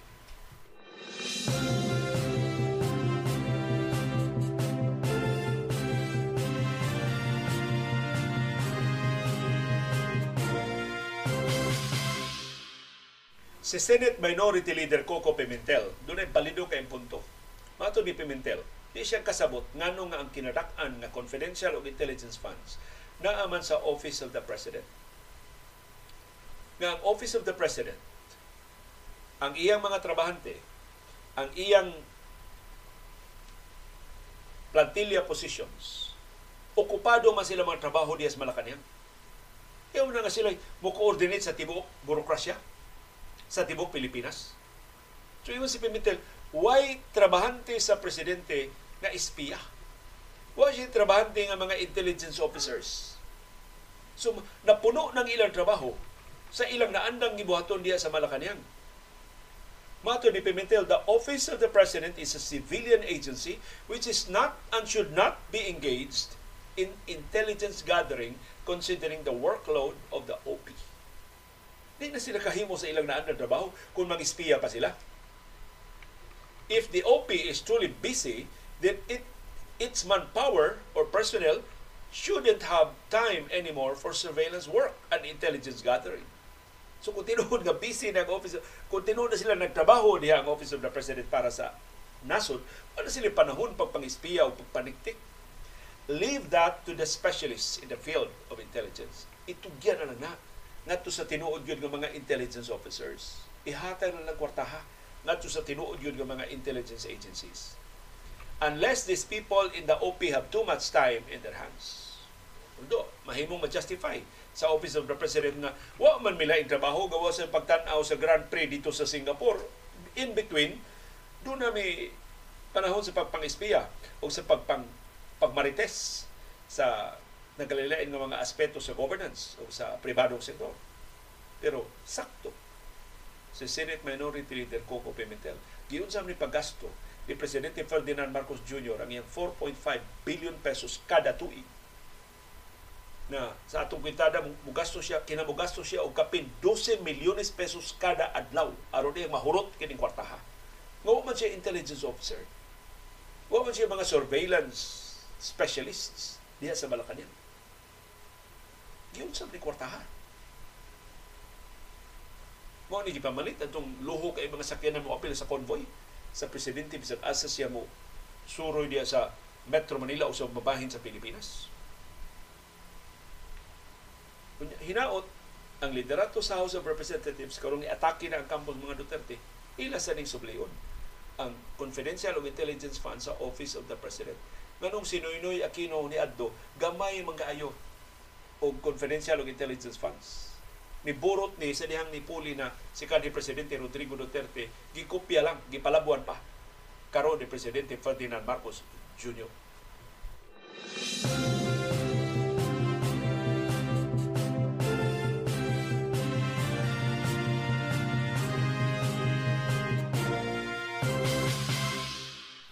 Gimando sa Departamento sa Edukasyon ang pagsuspenso sud sa 90 ka adlaw sa ato patuto ka buwan.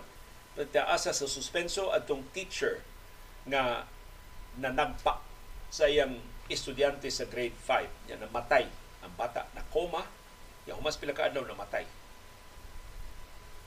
Preventive suspension pa niya. Dili pa ni silot.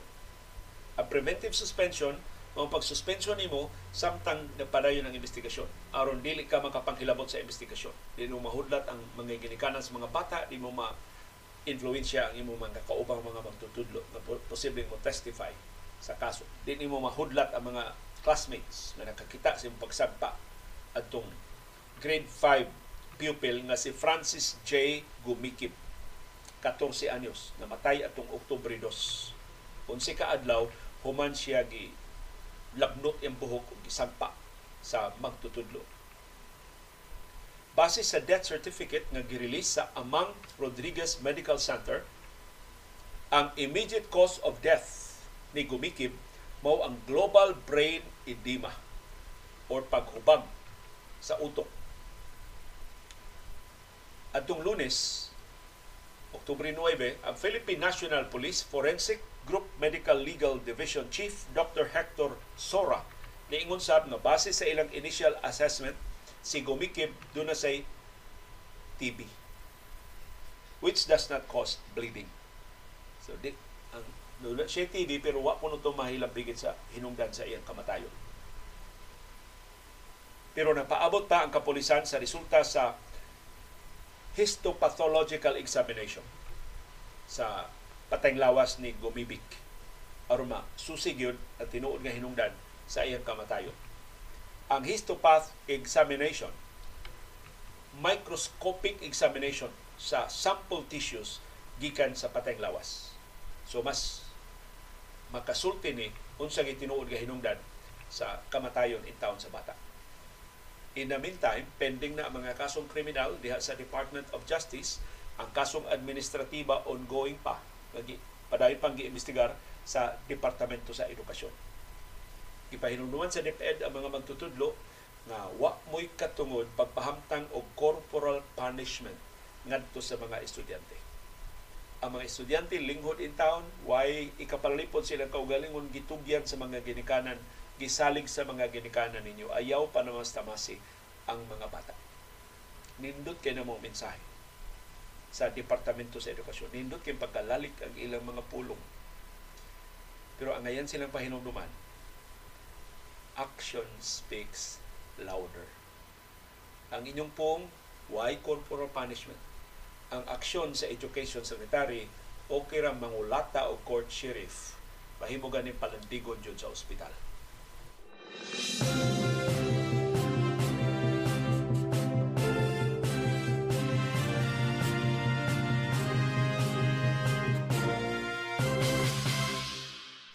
Nisumiter ang National Bureau of Investigation, NBI, og dugang mga ebidensya sa ilang mga kasong kriminal nga gipasaka batok sa kulto sa Surigao del Norte.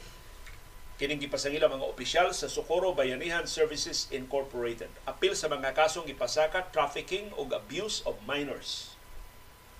Nahimo ni atol sa clarificatory hearing nga gipatawag sa Department of Justice adtong Lunes nga gitambungan sa pangu sa Socorro Bayanihan Services Incorporated nga si J. Renz Kilario nga naila sa napaila sa nga nga Senior Aguila o sa ubang mga sinumbong. Nitambong sab ang bag-ong mga witnesses o bag-o pang mga biktima na niangkon sa mga giabusuhan sila sa kulto. Ang NBI ni pasaka og motion for a precautionary whole departure order batok sa 13 ka mga sinumbong sustaghan man ani kikiha So gawas ining upat ka mga opisyal sa kulto nga gitanggong sa Senado, doon na pala siyam nga gawas nun pa kay wa mo tambong sa hearing sa Senado nga di na makagawas sa Pilipinas tungod sa kasong trafficking batok nila. Apil sa trafficking, kidnapping o serious illegal detention, child marriage o child abuse o exploitation. Mao ang grounds nga gitumbok sa NBI sa ilang pag-awhag sa pagluwat og whole departure order batok nilang kilaryo o kaubanan. Kitakda sa Department of Justice ang pagsugod sa pre- preliminary investigation unya na sa Oktubre 20 karong tuiga. Karong Sabado ang mga senador moadto sa sitio Kapihan. So ato ning tanan silang senador Risa Hontiveros, senador Bato de la Rosa ug mga sakop sa Joint Committee sa Senado na nangimbestigar inipasagin sa kulto diya sa Surigao del Norte mohimog ocular inspection sa sitio Kapihan. Aron maka susi sila kung sa aktual nga paghitabo. I don't know, wa ko'y confirmation kung ang mga senador bagay mo adto o ang ilang mga staff Kay daghan kay staff ni Senado, mabito pinilyon ka pesos ni atong gasto kada adlaw sa operasyon sa House ug sa Senado. Daghan kay sila mga staff nga mga abogado, mga accountants, mga financial experts ug ubang mga eksperto sa nagkalain nga mga fields na maka susi gyud apil mga security experts na makasusi unsay tinuod nga sitwasyon sa sitio Kapihan, tinuod ba dunay private army, tinuod ba nga dunay shabu laboratory. Inaot mas maklaro ang sitwasyon human ining ocular inspection sa Senado unya sa Sabado puhon.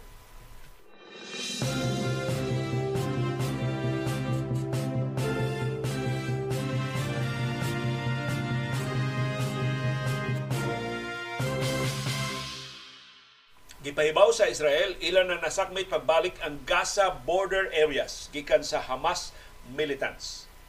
Kay nailog man eh ang kanag yung security facility sa Israel sa utlanan sa Gaza o sa Israel maoy na ilog sa Hamas militant suman sila pag-atake sorpresa nga pag-atake atong Sabado sa kadlaw. Matod sa Israel, napalayas nila balik ang mga Hamas, balik na sila sa Gaza Strip, ang tibuok teritoryo sa Israel na secure na sa security forces. Pero ang ginikanon sa nga matay, sa gubat ni abot na og kapin 3,000 sa ikaupat nga adlaw sa pangis nga guba tali sa Israel o sa Hamas. Si Primero Ministro Benjamin Netanyahu ni pasidaan ang ofensiba sa kasundaluhan sa Israel human sa pagpangatake sa Hamas ni atong Sabado sa kadlawon mo resulta sa pagkaguba sa Hamas o pagkausab sa Middle East. Sa ato pa ang Gaza Strip kuwao na sa Israel okupahan na gina sa Israel. Kontrolahon na gina sa Israel. Tungod ani pasidaan ni Netanyahu na hingpit ng ilugon ang Gaza o papahawaon o bukon o gubon gid ang Hamas. Ipasidaan ng United Nations, uy, Mr. Prime Minister, kalapasan na sa international law. Di ni mo mahimong sakmiton ang teritoryo nga dili imo. Ug di ni mo mahimong mulusan gid ang ofensiba nga miligro ang mga sibilyan. So dunay ni tumaw karong kabalaka nga mo manakod sa ubang bahin sa Middle East kining kubata. Kung dayunon gyud kining hingpit nga ground offensive sa Israel diha sa Gaza. Isip baus sa pagpangatake sa Hamas, ginamit ang yuta, ang kahanginan ug ang kadagatan atud gyud sa Sabath. So sa adlaw na itong timpahuay sa Israel tinuod adlaw mang Sabado adlaw nga tigpahuway sa mga Hudyo. Mao giatol gyud sa Sabat ang pagpangataki sa Hamas. Pero di ni unang higayon sa pagsuway sa Israel pagkontrolar sa Hamas. Ang bad news para sa Israel, ang nangagi nila mga pagsuway, napakyas. Doon na may kalainan ang resulta ining latest nila nga incursion diya sa Gaza Strip ato subayon ang kasaysayan sa Gaza Strip karong taon-taon.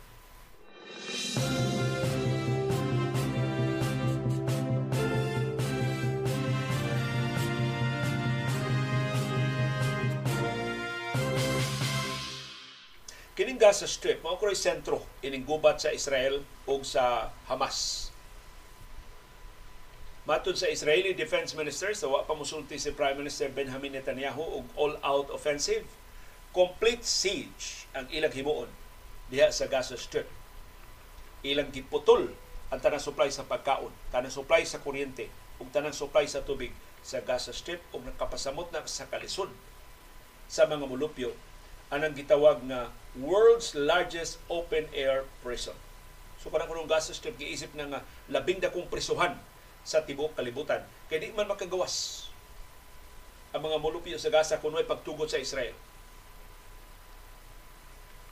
So ang pangutana na ato siya pagtubag karong butaga, giunsa man sa Gaza na usa sa labing congested area sa tibuok planeta nga nahimong sentro sa gubat sa Israel ug sa Hamas. Nganong ang Gaza nahimo mang Pinoy-anan sa militante nga mga Palestino gipanguluan sa Hamas na agresibo na kay nisukol o nangatake pa sa Israel. Kanang Gaza Strip, gamay kay na nga luna nga namahimutang sa hab- habagatan silangan nga bahin sa kabaybayunan sa Mediterranean Sea. So nagatubang ni dagat ang Gaza Strip. Ang land area sa Gaza Strip 365 square kilometers gamay la siya jutay sa Cebu City. Kaya nga itong land area sa Cebu City, 291 square kilometers na ta. So imagine ang Cebu City, dako lang jutay ang Gaza sa Cebu City. Nahimutang siya tunga-tunga sa Israel, nga naa sa amihanan nga bahin sa Gaza, o sa Egypt, nga naa sa habagatan nga bahin sa Gaza Strip. So duha ka mga nasod ang nagliyok sa Gaza. Kanang Gaza, karaan kay nga pantalan sukad pa sa kakaraanan. Ang Gaza kabahin sa geographic region nga gitawag og Palestine. So, ang Palestine region mas dako kaysa Gaza pero kanang Gaza kabahin siya sa Palestine region. Sa sayong bahin sa 20th century, ang Gaza gipuy-an sa mga Muslim o Christian Arabs ubos sa Ottoman Empire ang Ottoman Empire mo nagmando sa tibok Middle East niya itong higayuna. Pero human sa unang gubat sa kalibutan, natagak, nahagsa ang Ottoman Empire, ang takeover, ni takeover ang Britanya. So gikan sa mga Ottoman, ang mga British na mo'y nagduma sa Palestine region. Human sa unang gubat sa kalibutan. Atul sa 1948 war, tali sa Israel o sa mga Arab countries. Ang mga Israelis ni bombardiyo sa 29 ka mga lugar diha sa southern Palestine. So ang mga mulupyo, kalibuan nila, evacuate in town tungod sa pagbombardiyo, diha sila dangop sa Gaza Strip. Sila'y nakapuno sa Gaza Strip. Mo nang more congested ang Gaza Strip kaysa ubang mga syudad, ubang mga lugar sa kalibutan. Perting punuan ang Gaza Strip sa mga mulupyo. Kaya itong higayuna 1948, ang Gaza Strip ubos sa pagkontrolar sa Egypt. So, kining Gaza laylay lang Ottoman Empire before the world the First World War. After the First World War, ang Britain in 1948 ang Egypt na sa mo ni kontrolar nila. Kasagaran sa mga nagpuyo sa Gaza, mga kaliwat na ni sa original gyud na nagtukod ang Gaza Strip. Human sa unom ka adlaw nga gubat katong gitawag nga Six Day War sa Israel o sa Arabo nga mga nasod in 1967 ang Gaza Strip giukupahan sa Israel. So 1948 ang Egypt mo ini nakontrolar nila pag 1967 kani daog man ang Israel sa gubat sila ni okupar sa Gaza. Ang occupation sa Israel na dokumento sa Amnesty International ug sa United Nations sa ni resulta sa systematic human rights violations. Grabe man sa Israel. Kayo yung Israel mga anghel pulos dili. Sigon sa United Nations ug sa Amnesty International systematic human rights violations na nahitabo sa Israel. Apil na ang pagpalayas sa mga mulupyo gikan sa ilang mga luna.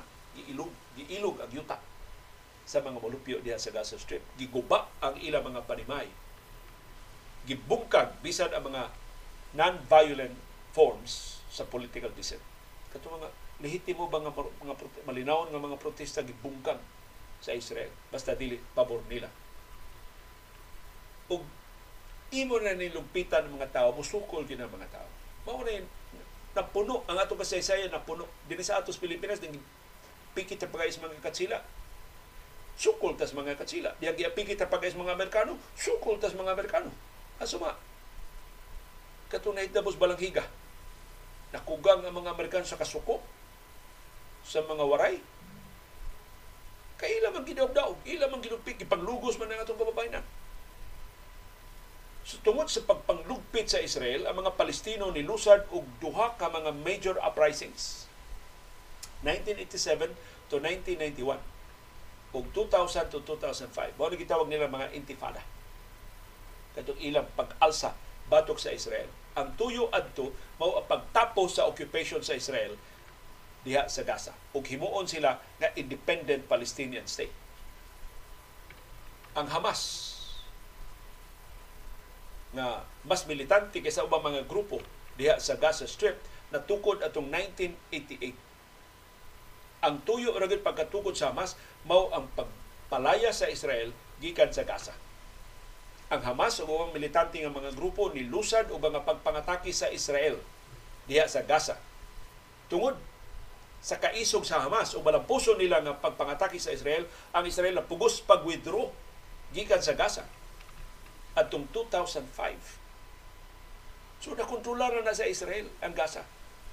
Pero nibiya ang Gaza sa Israel. 2004 namatay si Yasser Arafat. So one year after sa kamatayon ni Yasser Arafat, nibiya ang Israel. Si Arafat, boy, nagtukod itong grupo nga Fatah, na may main group sa mga Palestino. Kining Hamas, bag-o ni, nga grupo nga nihagit sa liderato ni Arafat sa Fatah. Pero karon ang Hamas na mo'y tinuod nga leader sa Gaza Strip. Sa 2006, wa naman ng Israel, gipahigayon ang legislative elections sa mga Palestinians. Ang Hamas, maoy ni og ilang gipildi ang Fatah. Kay nitong higayuna, wa na si Yasser Arafat, plus si Yasser Arafat na pamatud-an perting kurakuta. Daghang kay hinabang gikan sa Estados Unidos o sa ubang kanasuran, gibukbok aron pagpalambo sa Palestinians sa Palestinian Authority sa Gaza Strip, gibulsa ni Yasser Arafat. Gikawat ni Yasser Arafat. So way kalainas Yasser Arafat ni Nur Miswari. Parehang Yasser Arafat, si Nur Miswari may sugod sa rebellion sa mga Muslim aron pagpangayo kaangayan sa Jabida Massacre ug sa ubang mga injustisya nga nahimo sa diktadurang Marcos batok sa mga Muslim diha sa Mindanao. Pero diyang giila si Norm Iswari nga leader, gibubuan siya dagang hinabang gikas Europa ug sa ubang kanasuran iyang gikawat, iyang gitukod og mga mansyon. Luoy ang mga Muslim. Ang ilang mga leader mo nadato, sila nagpabiling kabus. Umausap ni nahitabo sa mga Palestino. Gikawat ni Yasser Arafat ang kwarta para unta pagpalambo sa ilang lugar. Mautong sa eleksyon atong 2006, gipildi sila mas sa mas batanon ka partido sa Hamas. Wa na eleksyon sukad sa 2006, pero ang latest survey sa March 2023 nagpakita nga ang Hamas mas popular gyapon kaysa Fatah. 45% sa mga mulupyo ang nipabor sa Hamas, samtang 32% lang ang nipabor sa karaang partido ni Yasser Arafat, ang Fatah. So, kanang Hamas, militante sila, violente ang ilang mga paagi, pero popular sila sa tanang mga mulupyo diya sa Gaza. Kinakita sa mga mulupyo ang Hamas, manalipod nila. Dili pareha sa Israel nga niilog sa ilang mga yuta, ni abuso nila. Human nagkaaway ang Hamas ug ang Fatah, nag pinusilay man sa sila. Doon naman sila mga armado nga mga grupo. Ni Ulbo ang ilang away atong Mayo 2007. Napildi ang Fatah, ang Hamas na karon mao'y hingpit nagkontrolar sa Gaza Strip. Ang kapin duha ka milyon ka mga molupyo sa Gaza Strip kabahin sa 14 million strong global Palestinian community tibuok kalibutan 14 milyones ka mga Palestino. Ang duha ka milyon na magtapo na magponsisok naghuot pag-ayo sa gamay kay luna sa Gaza Strip. Imagine ang Cebu City pila itong population sa Cebu City we're less than pila. Wa ta kabot 2 million. Mas puno ang Gaza Strip. 2 million sila dito. One-third sa mga mulupyo sa Gaza taga diha gyud sud sa Gaza. Ang two-thirds mao mga bakwit human sa gubat sa 1948. O mano na ilan ng mga anak, ilan ng mga apo ang naakaroon diha sa Gaza. Batanon ang populasyon sa Gaza Strip. Doon katunga sa ilang populasyon under 18 years old. So idealistic kay na mga monopyo sa Gaza. Mga batanon na sila. Pero hilabihan nila kapobre. Ang ilang poverty rate, sigon sa United Nations, 53%. Sus, sa ito pa, mayoriya sa katawhan, way klarong gikaon, way klarong kahinguan. Dili makasatisfy sa ilang basic needs. Mao ang poverty rate. Pero bisan sa kalisod sa ilang ekonomikanong kahimtang, tanawa unsay nahimo sa Gaza. Ang ilang education level sila biyan kataas. 95%, kapin 95% sa ilang mga bata nga size ngadto sa 12 anyos nag-eskwela Bisag kada adlaw sila gibombardiyohan ha ng eskwela ang mga bata sa Gaza. Mayoriya sa mga tinunan sa Gaza Strip ni graduar gikan sa high school. 57% ang estudyante sa prestigyuso nga Islamic University sa Gaza, mga babae. So mga Arabo ni sila pero ang mga babae ilang gipa-eskwela di pares mga Taliban. Nawa hatagi og importansya ang kababayenan pero tungod sa kapait sa ilang kahimtang, ang patanon ng mga Palestino, inigraduar nila, wa sila trabaho. Ang mga mong graduar nga nagpangidarog 19 ngadto sa 29, ang unemployment rate niabot og 70%. Sus, sa kada na po, tulo rin makatrabaho, ang pito ay trabaho. Ang survey sa World Bank diha sa Gaza Strip sa iyo karon nakakaplag 71% sa mga mulupyo sa Gaza nagpakita mga timaan sa depression o high level sa PTSD, post-traumatic syndrome. Tungkol sa, di mo nang adlaw gubat, kada kadlaw lumpayat ka, ang imong alarm clock, bomba. Dili normal ang kinabuhi diya sa Gaza. Yet, edukado ang mga mulupyo sa Gaza. Doon ay pipila ka mga rason ngano nga pobre kaayo ang Gaza Strip. Ang labing dako yung rason mao ka ng blockade nga gipamtang sa Israel ug sa Egypt nga nilungtad na og 16 anyos. Diba? For the past 16 years, why pasudlon, why pagawason ni Gaza, nga why pagtugod sa Israel ug sa Egypt. Nya doon na ni suporta sa Estados Unidos.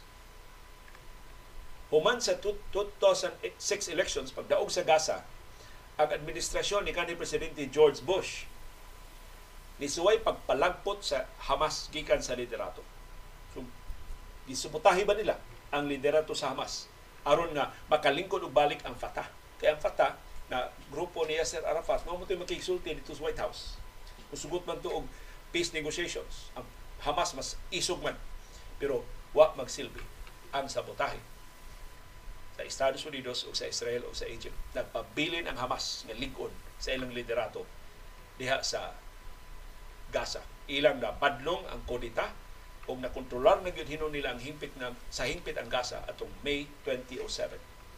So wa man nila mapala- mapalagpot ang Hamas, ila na lang gi-blockade ang Israel, ang Egypt, uban sa Estados Unidos o European support ni sirado sa border crossings basod o pagawas sa Gaza Strip.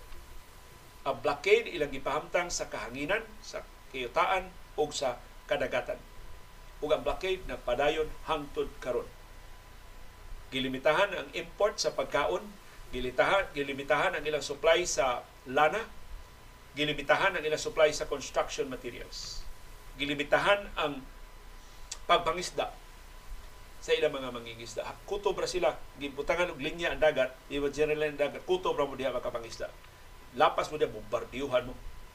Gidili ang tanang exports.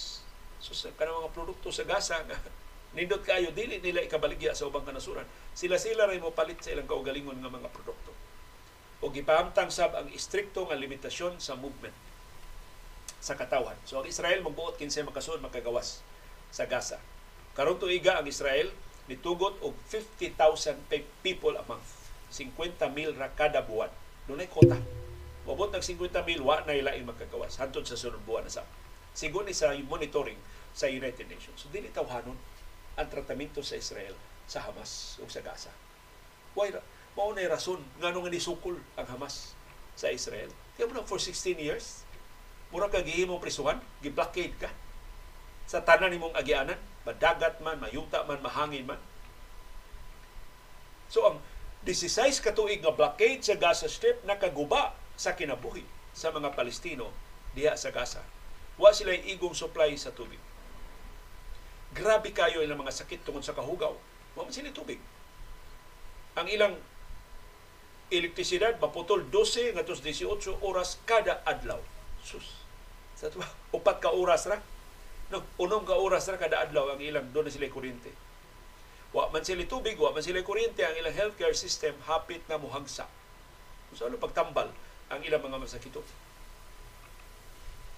Unya, doon na sila seryoso nga mga pasyente, mananghit nila sa Israel, balibaran sa Israel ang mga pasyente nga makadawat og medical care outside Gaza. Inanapabagis ang Israel. Muna ni sukol ang mga Palestino. Ang mga bright nga mga estudyante sa Gaza Strip nga dunay mga scholarships sa ubang kanasuran sa kalibutan gidid-an sa Israel sa pagbiya. Israel may magbuot. Pagkagawas ba ka o di? So ang frustrations mga batanon, oh, mo eskwela kog tarong, di ko pa eskwelahan, maghamas na lang ko. Gamit lang kog armas. Matod sa United Nations, kining blockade nga gipahamtang sa Israel ug Egypt ug sa US ug sa Europe for the past 16 years is illegal under international law. Nilapas ni sa Hague Convention o sa Geneva Conventions nga mao'y backbone sa international law. Pero matod sa Israel, ang blockade gikinahanglan aron pag-secure sa ilang populasyon. Kay kung di na nila himuon magsudgawas ang Hamas mahimong bayulente nga pag-atake ang ilang mahiaguman gikan sa mga Palestino. Pero ang Hamas ni sa likway ining demanda sa Israel nga ilang i-renounce ang violence. Kay matod sa Hamas, kung saan na pagpanlipod sila kaugalingon, di man sila tarungon pagtagad sa Israel. Pagsukol ra sa Israel, mo ilang nakita daganan. So ilang gi, naghimo hinoon sila diha og mga homemade rockets o mga mortars aron ilang iatake sa Israel. So sa nangaging katuigan kada adlaw, doon ay bombardiyo nga magikan sa Hamas padung sa Israel, mobaws 10 times more fierce ang baw sa Israel ngadto sa Hamas. Ug mao ni nga niresulta sa labing dako nga pagpangatake niadtong Sabado sa kadlaw. So karon ang Israel niingon ilang okupahan na sab ang Hamas, ilan na nang gihimo sa makadaghang higayon pero kanunay napakyas ang Israel. kay dili mahadlok ang Hamas, dili mutuo ang mga Palestino sa ilang pagmama o sa ilang liderato. So gikabalakan ka kining latest nga incursion sa Israel iyara sang okupahan ang Gaza Strip mao ra gihapon ni ang resulta. Tungkol sa pagsukol sa mga molupyo, mapugos ra gihapon ang Israel sa pag-withdraw sa Hamas ug pagkigsabot-sabot na sa Bukalinaw ya kasagaran sa mga ceasefire agreements gisupak ra sab sa duha ka grupo. Di mo tuo ang Hamas, di sa tuo ang Israel. Imo na nakaway klaro ang mga paningkamot sa kalinaw inimbahina sa tunga-tungang sidlakan.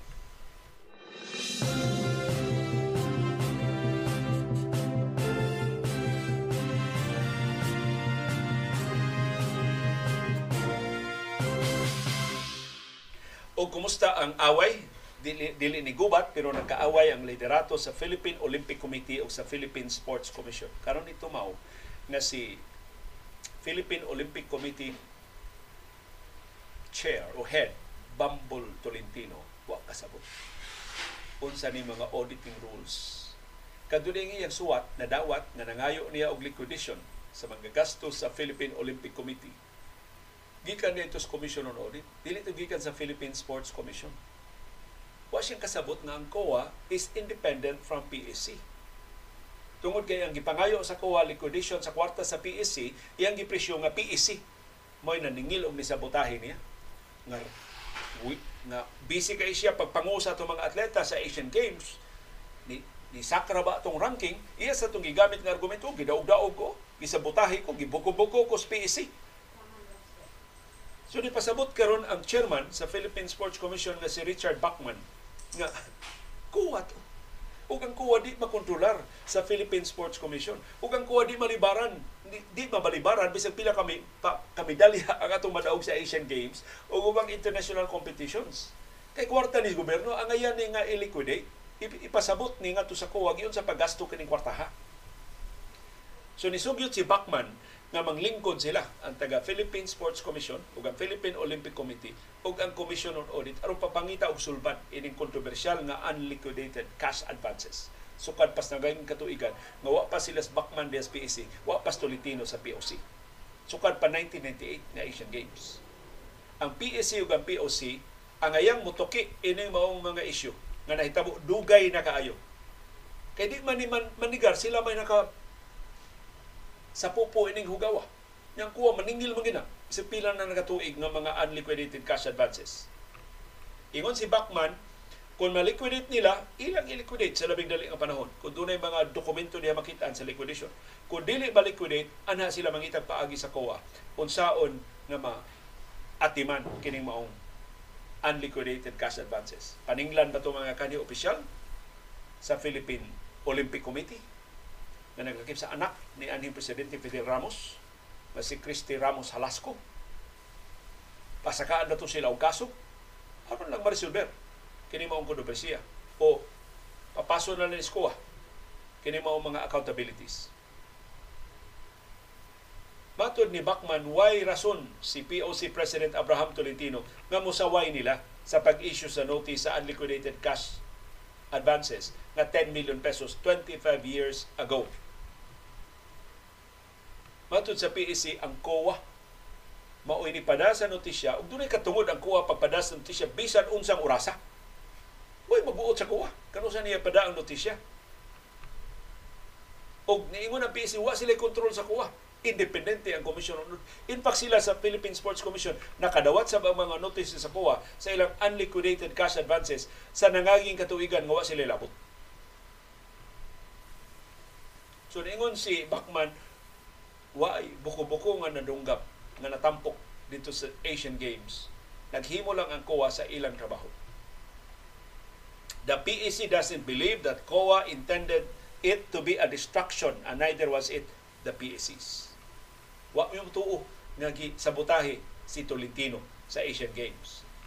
Ang the PSC only has wholehearted support and encouragement especially from the PSC Secretariat in China, my commissioners, and myself. So namuyboy na nung Bakman. Hingpit ang suporta oy, sa Asian Games. Dili kamura mo nagsuporta sa atong mga atleta. All our Asian Games participating athletes, medalists, and non-medalists themselves can hopefully attest to this. No wedge has been driven anywhere and no back has been stabbed. From the start, we only are being transparent and trying to preserve our integrity as mandated by COA regulations and PSC policy with considerations from the board.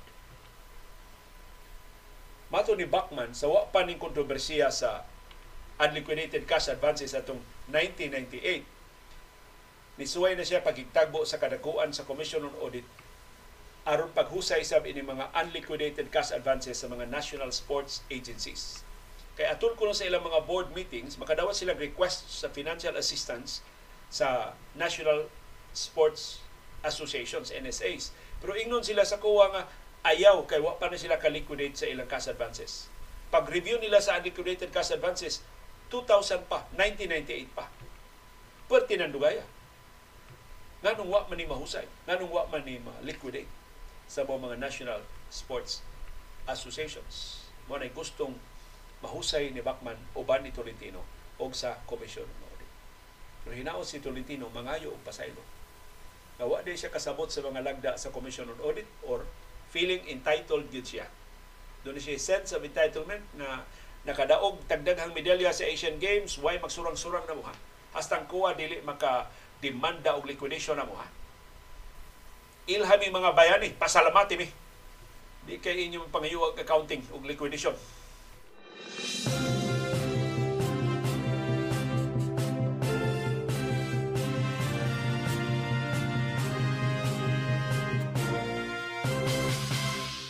Sa National Basketball Association, nag-survey ang NBA.com sa tanang mga managers sa mga teams, sa 30 ka teams sa National Basketball Association, kinsa man para nila ang paborito nga mudaog sa kampiyonato sa NBA sa season nga magsugod na karong buwana.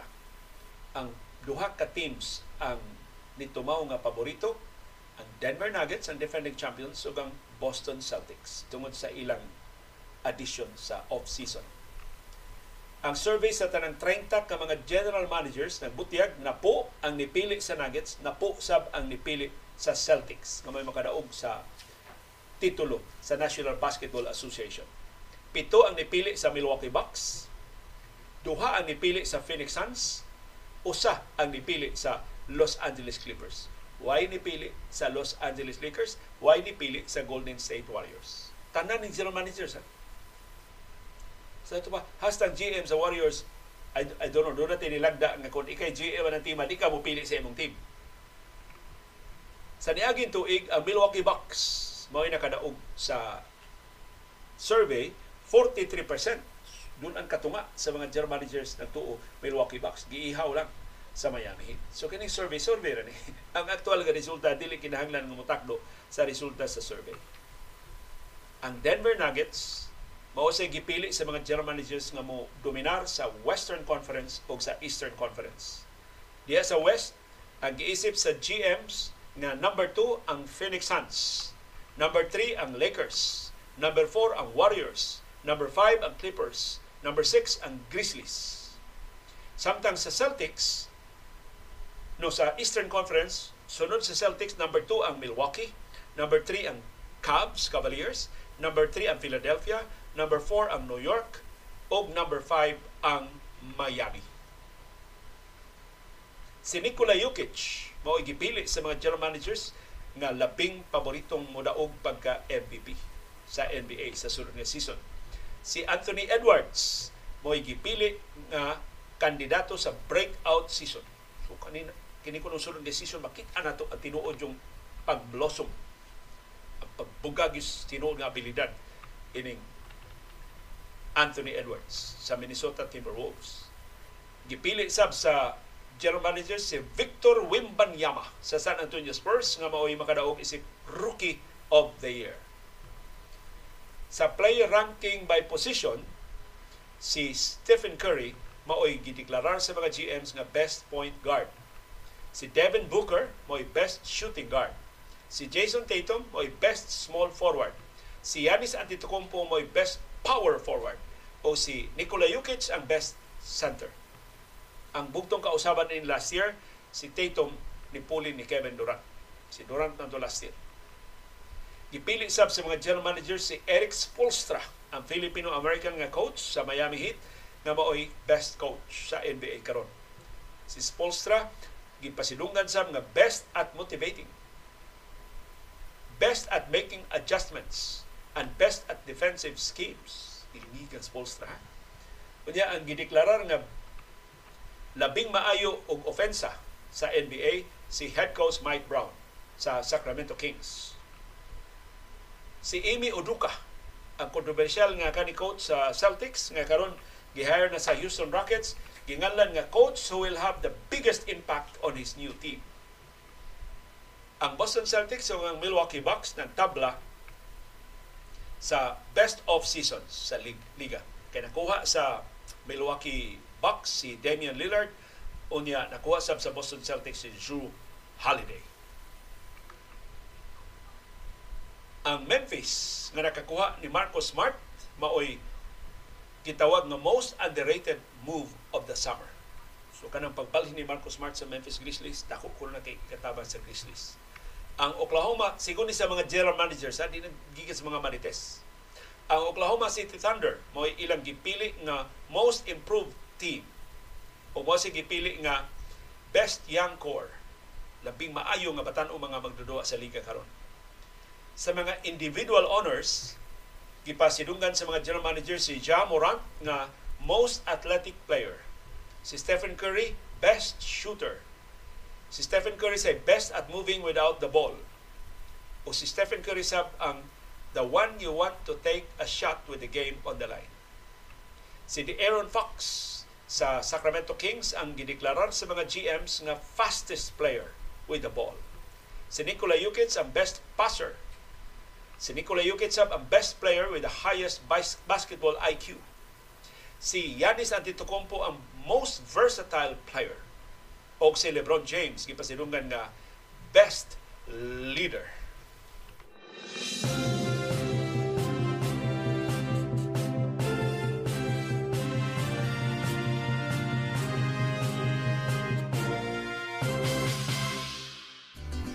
Daghang salamat sa padayon nga pagsuporta o pag-apil sa atong mga programa. Aniya na ang atong viewers views ang atong mga viewers on demand wa kabot sa atong live streaming. O busa wa makarga sa atong comment box sa ilang mga opinion o itong i-highlight sa atong viewers views karong buntaga. Si Susan Rosal o labing importante yung viewers view. Happy birthday belated nga happy birthday siyang anak na si Mina Rosal. Nag birthday gahapon. Si New Dawn Slosh niingon malikayan o malesen ang gasto sa vaccination sa anti-rabies kung na ay klaro nga action program ang gobyerno on stray dogs. Two years ago, I wrote to the barangay and called the Cebu Veterinary Office and Cebu City Pound after I was bitten by a rabid stray dog. Still, the stray dog was left to roam around and breed in the streets. Mura ta bola nagtutud sa ilang responsibilidad. Naot mga local government units tarungan ang inyong kampanya batok sa rabies. Kaya nisulbong ang mga napaakan o mga irog o ang mga nangamatay tungkol sa rabies. Si Luke Niingon mo comment ko about the rabies vaccination. It is not always available sa rural health centers sa Barili. I don't know kung maubasap in other towns. Sa mas naandan ang press release wa kontakto sa aktual nga sitwasyon. Itong tawagong atensyon sa Department of Health ang Barili kadako anang lunsura nganong wa may klaro diya ang mga fight centers. Si Lito Alansalon niingon, quota system exists good in government offices. All have their share. Kabalaka. Pauna ni rule, dili ni exception ang mga quotas kinawatay sa nagkalilain ng mga ahensya. Si Kendred mo, komentaryo sa jeepney modernization nga gipasyudahan ni Digong o gisaw usab karon ni Marcos Jr. Mo ilabing dakong trahedya nga mahitabo sa kinabuhi namong driver o operator sa traditional nga jeepneys. Gikawat sa malupigong gobyerno ang among panginabuhi ang kaugmaon sa among mga sumusunod nga nagsalig niini. Ispo ko mo ba'y imbis amo ang among kita sa inadlaw nga pamasada, i-remit naman sa kooperatiba. Igo na lang ming sultuhan sa ordinaryo mamumuo. Punan pa sa among monthly dues nga bayranan na sa pagkakaroon mo'y naglubong namo sa utang. Pagkakaroon, maghuwat na lang ko sa final order sa pagpahulong sa biyahe sa traditional jeepneys o muundang na sa ko ining negosyuha. Nung kang mo appeal ining modernization kunuhay apan ipatay di ay ang operator nagkagmay iilugan sa bahawan sa mga mapahimuslan mga tao sa gobyerno. Si Rolito Danlag, niingon lesson ni former Mayor Rapal diha sa Corelia sa Bohol, ayaw pangawat o gamay. Make it big. Minimum billions. Dili mo magilty. Still remember my friend, former mayor sa Compostela, technical malversation around 300,000 pagpamalit og bugas para i-distribute sa mga napriso o namatay sa bilibid. Make it hundreds of millions or billions para dili ko nung masilutan. Si Beckham Cachero na ingon, obviously, the Vice President is not only fond of confidential funds, she is also fond of making confidential travels. Sama to sekreto ng mga biyahe sa mga aeroplano sa Air Force. Mas maayo siguro tanang urgent nga gastuhan iagi na lang sa confidential funds kay dali mas dali man ukihan ang confidential funds compare sa regular budget para sa mga gikinahanglan unta tayo. Ang pasabot mao ni sa antivirus software na wa dayon ma-renew o subscription nga wa dayon ma-renew sa PhilHealth nagutsan hinon sila sa Medusa ransomware attack.